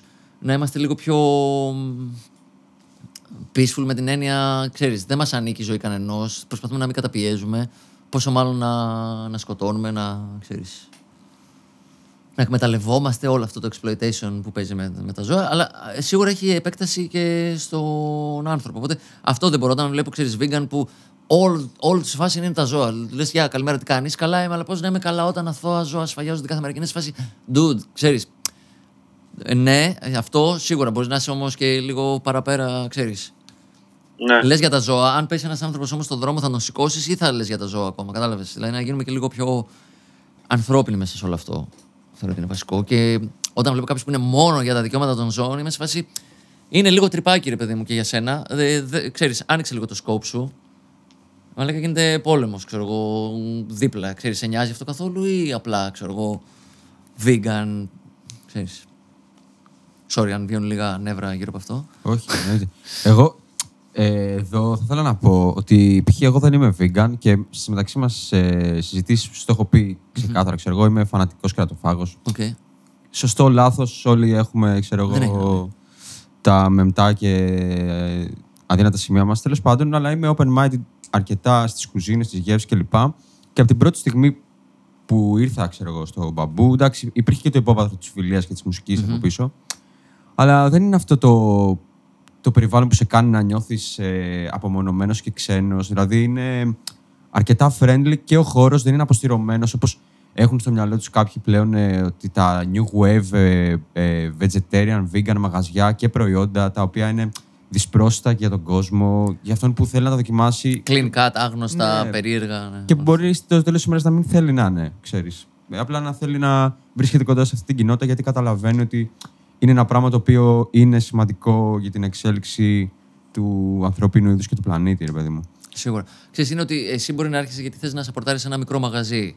Ε, θες να λες, θα φάω και αυτό, ρε παιδί μου, γιατί είναι OK. Και αυτός ένας τρόπος διατροφής είναι και ας μην είμαι vegan, που είναι γαμό και πλέον μπορεί οι μισοί μας πελάτες να είναι ξέρεις, άνθρωποι οι οποίοι δεν, δεν ξέρω αν είναι vegetarian, vegan ή κρεατοφάγοι. Δεν τους ρωτάω. Από τη στιγμή που άλλος παίρνει το κατόφλι σου και θέλει να στηρίξει με ένα positive τρόπο, είναι, είναι εμ, το, το μόνο σημαντικό.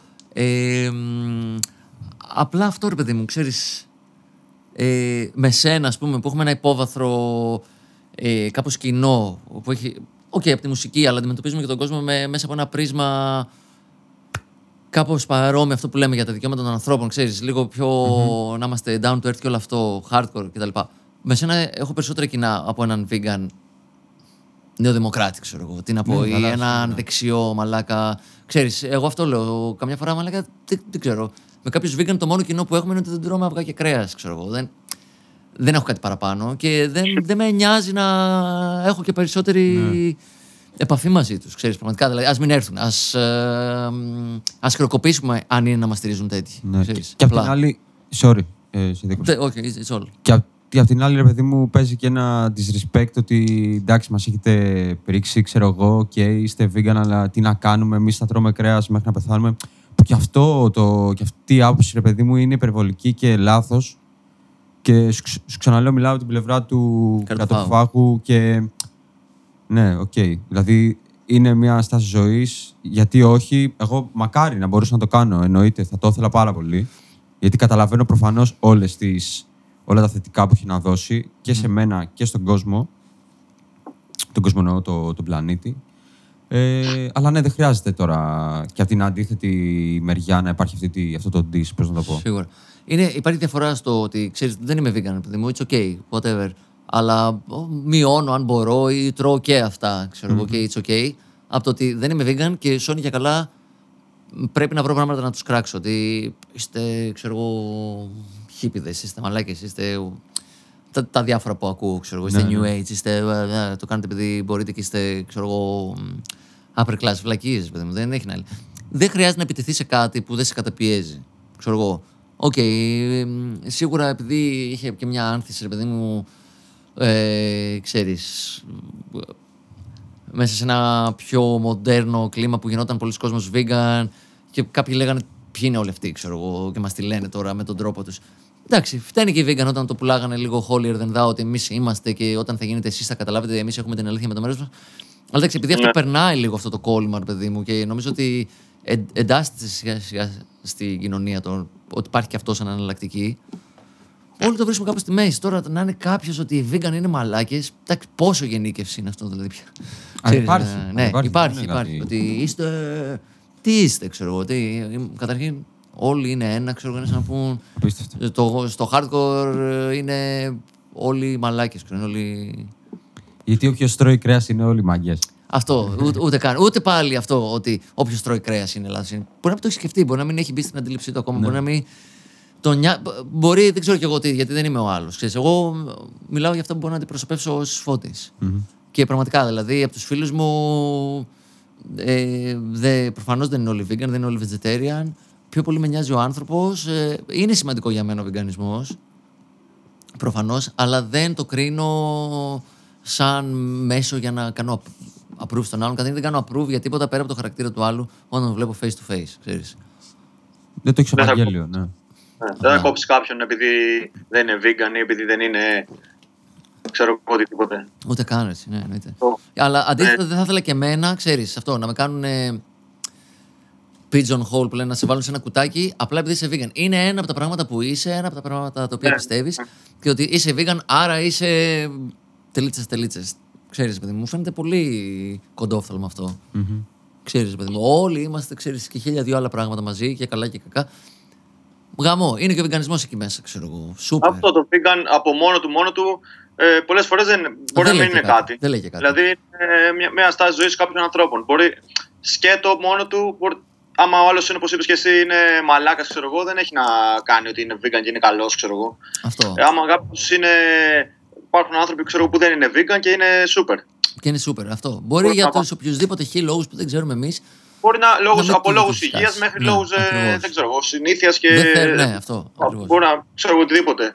Ε, δεν μπορείς να κρίνεις τον άλλον. Γενικά έχουμε ε, αυτή την τάση να κρίνουμε όλη την ώρα τα, για τα πάντα, ρε παιδί μου, και πάντα να κατηγορούμε για το παραμικρό. Όποιος κάνει κάτι και εκτίθεται κάπως στην κοινωνία ή στον κόσμο, θα φάει κριτική. Δεν υπάρχει περίπτωση να κριτική, φάει. ναι. Τέλειωσε. Ό,τι και, να- τα- και όλα τέλει να τα κάνει, θα υπάρχουν κάποιοι που θα τον κράξουν.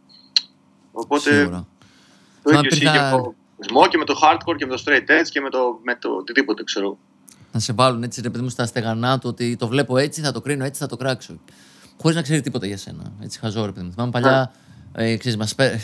πέρασαμε μια περίοδο στην αρχή που τους φρόντανε πολύ ακραίο πάνω σε κάποιους και μας στέλνανε, ξέρω εγώ, ε, ξέρω εγώ, μηνύματα με τζιφ με κρέατα. Λες και εγώ θα παρεξηγηθώ, θα πάθω κάτι, ξέρω να μου το στείλει αυτό. Ξέρεις, Α, Λέω, ναι, έχει παίξει «Μαλάκα, τέτοιο πράγμα. Φουλ. Ή μας πέραν τηλέφωνο και μας λέγανε Θέλω, ξέρω εγώ, να, να πάω σε πλάκι. Εγώ πραγματικά γέλαγα και, και ακόμα. Δηλαδή, μακάρι να σκάει που και που να μα. να, να έχουμε λίγο χιούμορ μες στη μέρα, ρε παιδί μου. Και λέω πραγματικά, δηλαδή, μπήκε ο άλλος σε διαδικασία να ψάξεις το τηλέφωνο ενός vegan καταστήματος για να πάρει και να σου πει Για, εγώ τρώω κρέας και θέλω να φάω σουβλάκια. Και με σφασί. Γαμάς, εντάξει. Είσαι θεός, Ναι. ξέρεις. Ε, respect να το λες, εντάξει. Ε, ναι, δηλαδή πραγματικά πόσο πια, ξέρεις. Ναι, ναι. Αλλά οκ, φαντάζομαι αν έχεις χρόνο και διάθεση να ασχοληθείς με χαζομάρες θα το κάνεις, ξέρω εγώ αυτό. Εντάξει, σου λέω, ί- ίσως κάποιος να τους την έσπαγε γιατί σε κάποια φάση ξέρεις, ήταν αυτό το ότι Α, έχει attention από τα media. Ξέρω εγώ, θα βγουν, θα σου πούνε και αυτό, θα γίνει ένα celebrity. Και μπαίνει στο ότι μου μπαίνει λίγο στο μάτι. Μου τη σπάει, θα το κράξω. Μπορώ να το καταλάβω και αυτό. Άντε, εντάξει, ξέρεις. Αλλά τώρα πια σου Εντάξει. λέω, έχει Ε, ενσωματωθεί, κάνει- μωρέ.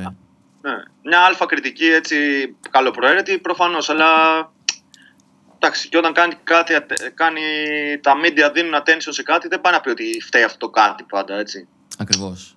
Αυτό δηλαδή, το κάτι. διάβαζα τώρα ε, κριτική για τη χτεσινή συναυλία του Lex που έτσι ήθελα να την αναφέρουμε έτσι κι αλλιώς, ρε παιδί μου. Βλέπω τώρα εδώ είναι το πρώτο νούμερο ένα θέμα στα κανάλια. Δηλαδή, όχι. Στα, στα, στα- του- και στα κανάλια, βασικά τα Τα κανάλια. μεγάλα, Ποια- ας πούμε, ναι. Δηλαδή και στην ERT και στο Open και στο Sky. Δηλαδή είναι, είναι τρομακτικό και, πα- και τώρα βλέπω και στο Twitter διαβάζω ε, ανα, α- αναπαράγουν ξέρω εγώ ότι ο Lex μιλάει για τους φτωχούς και το τσαντάκι που φοράει κάνει 120 ευρώ ξέρω εγώ η μάρκα. Μμμ. Έχουν απομονώσει το τσαντάκι φωτογραφία και γράφει ο άλλος, ξέρω εγώ, ε, αυτό σας λέει αυτό. Δηλαδή κάτι τέτοιες βλακίες, μόνο και μόνο για να υποβαθμίσουν ένα τεράστιο πράγμα που έχει κάνει ένας άνθρωπος από μόνος του. Με τη Ακριβώς. βοήθεια, ξέρω εγώ, κάποιων ανθρώπων. Εντάξει, προφανώς. Αλλά το έχει κάνει αυτό από μόνος του. Και είναι respect αυτό το πράγμα. Δεν έχει ξανά με- α, ε, υπάρξει άνθρωπος, ένας μόνο ε, καλλιτέχνης μουσικός που να μαζέψει 30.000 κόσμος στην Ελλάδα τα τελευταία χρόνια. Δεν θυμάμαι κανέναν. Από Πόσο τους, μάλλον ε, δύο φορές ένα χρόνο, έτσι. Ναι, δεν θυμάμαι ποτέ να. μα- Δεν ξέρω δηλαδή από αριθμούς. Τώρα μπορώ να χάνω και τους αριθμούς, αλλά δεν θυμάμαι να μάζεψε ποτέ. Και Iron Maiden δεν νομίζω να είχαν 30.000 κόσμο. Ούτε η Metallica όταν είχαν έρθει. Δυστυχώς οι Iron Maiden είχαν 46.000 κόσμο. Οκ, τότε κάνω Θα στο λάθος. πω. Γιατί δουλέψαμε με τον Κώστα εκεί φέτος. Πήγαμε Ωραία. και κάναμε λίγο. Τέλος πάντων. Αλλά ναι, οκ, είναι ελληνικό hip hop, ξέρω εγώ, και τραβάει αυτόν τον κόσμο. Εννοείται είναι ανώτερο από αυτό που κατά φέρουν οι Maiden που είναι, ρε παιδί μου, μετοχές στο χρηματιστήριο ουσιαστικά, έτσι. Όντως. Ακριβώς. Και οδηγάνε Είναι ένα αεροπλάνα. τύπος τώρα από το. Από, το ε, από τα κάτω, να το πω έτσι, δεν ξέρω. Ένας ένας τύπος από εμάς που κατάφερε χωρίς διαφήμιση, χωρίς τίποτα, βγάζοντας ψυχολογικά του σε ένα, με- μέσα από τους τοίχου του και αυτά, να εκφράσει όλη την Ελλάδα. Τώρα αυτό από, όλο, από όλες τις ηλικίες. Τώρα αυτό δεν για, το βρίσκουν κάποιοι μεμπτό και ότι δεν είναι έτσι και είναι εμπορικός και τέτοια. Δηλαδή, ένας τύπος τώρα που έβαλε 8 ευρώ εισιτήριο στο Καφτατζόγλιο και 8 ευρώ εισιτήριο στη Νέα Σμήνη. Που μπορούσε να βάλει 10 ευρώ εισιτήριο. Και θα τα δίνανε. Δύο- 15, 17, 20. 15. 2 διάβαζα. ευρώ επί Ό,τι γούσταρε 30.000 να βάζε, θα τα κόσμο. έβγαζε. 60.000 ευρώ έτσι. Και 15 να βάζει οι ίδιοι θα πηγαίνανε. Θέλω να σου πω, στάνταρ. τα 2 ευρώ είναι 60.000 Ναι. ευρώ. Ε, Είναι μεγάλο. Είναι- Ή τώρα ε, συνδέουν τα κανάλια, βρήκαν το καινούριο τώρα αυτό έτσι. Γιατί έγιναν εκτεταμένα επεισόδια μετά τη συναυλία του Lex. Συγκεκριμένα συ- πάνε να συνδέσουν, όπως διάβασα τώρα βασικά στο Twitter, το, στο Twitter λέω, στο Facebook, τώρα που μιλάμε, διάβασα το Γιώργο τον Τζακ, που τον έχουμε ξαναναφέρει και τον είχαμε και σε καλεσμένο στην εκπομπή, τον έχουμε αναφέρει πόσες φορές. Έγραψε, όταν παίζανε οι Τρύπες στο Λυκαβηττό το 1994, 6 πότε ήταν, ε, είχαν γίνει πο- φο- φοβερά επεισόδια, ξέρω εγώ και αυτά με ντου και τα λοιπά. Και έγραφαν εφημερίδες, είχε βγει η Ελευθεροτυπία και έγραφε ροκ αίμα.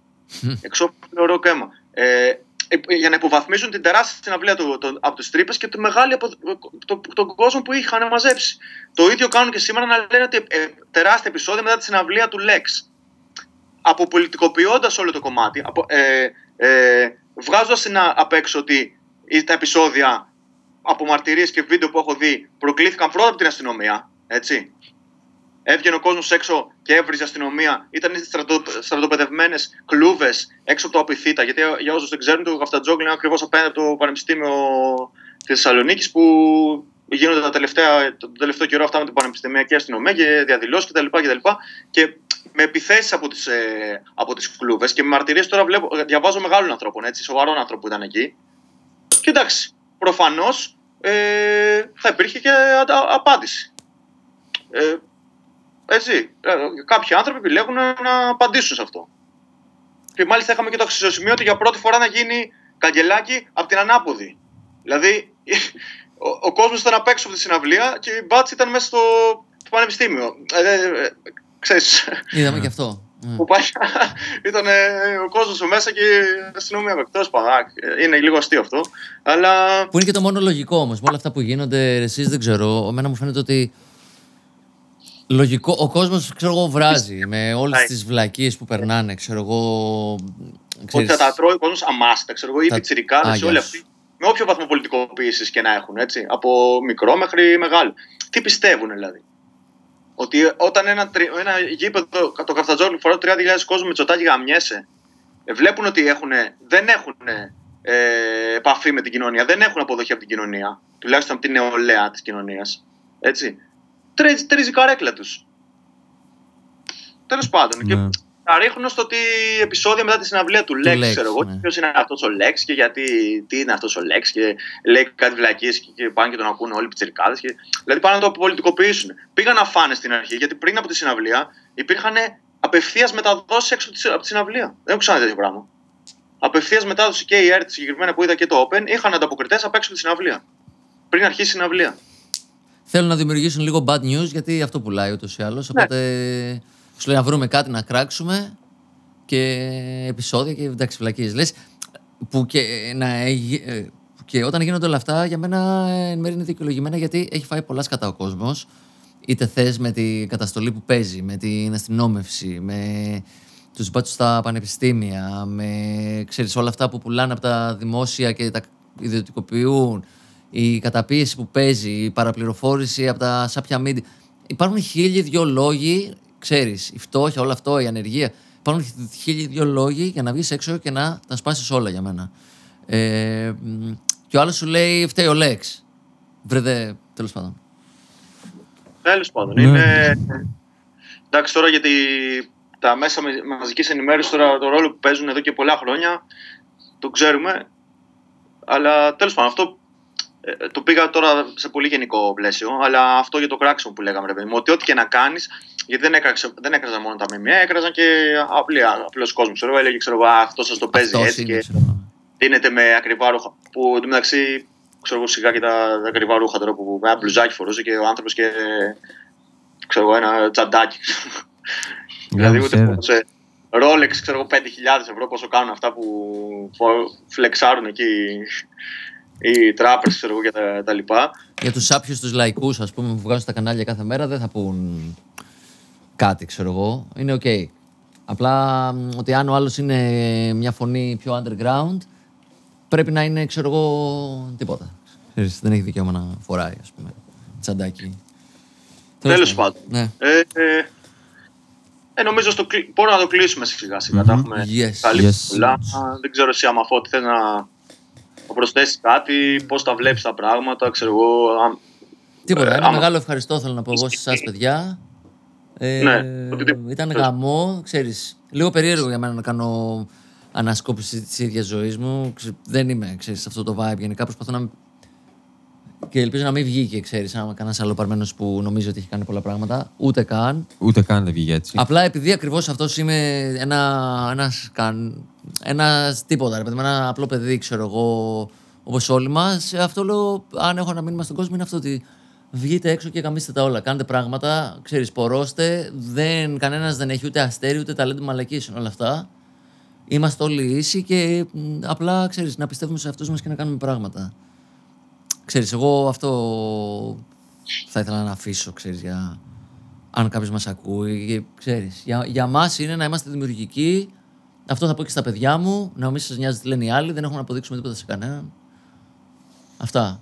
και πάμε να κάνουμε όλοι μαζί ωραία πράγματα και συλλογικά και μόνοι μας και να είμαστε και ξέρεις και το μήνυμα του hardcore αυτό το unity που λέγαμε παλιά και ήταν το πρώτο ξέρω, που λέει τι, δηλαδή τι είναι αυτό το hardcore ξέρεις, unity ξέρω ορίστε μια αξία ρε παιδί μου ε, ξέρεις έχεις πει πολλές φορές και θα, θα το αφήσω αυτό για τέλος ξέρεις που λες έχουμε χάσει άτομα ρε παιδί μου από ε, αυτοκτονίες, ναρκωτικά ή πράγματα κάτι ενδιάμεσο που ο άλλος ξέρω εγώ έκανε ε, θελωμένα ότι ξέρεις θυμάσαι τι είχες πει μαλάκα Αποστόλη είχες πει κανένας μόνος τους σε αυτό. Όποιος έχει κάτι ας μιλήσει και τέτοια πράγματα θέλω να βγαίνουν έξω.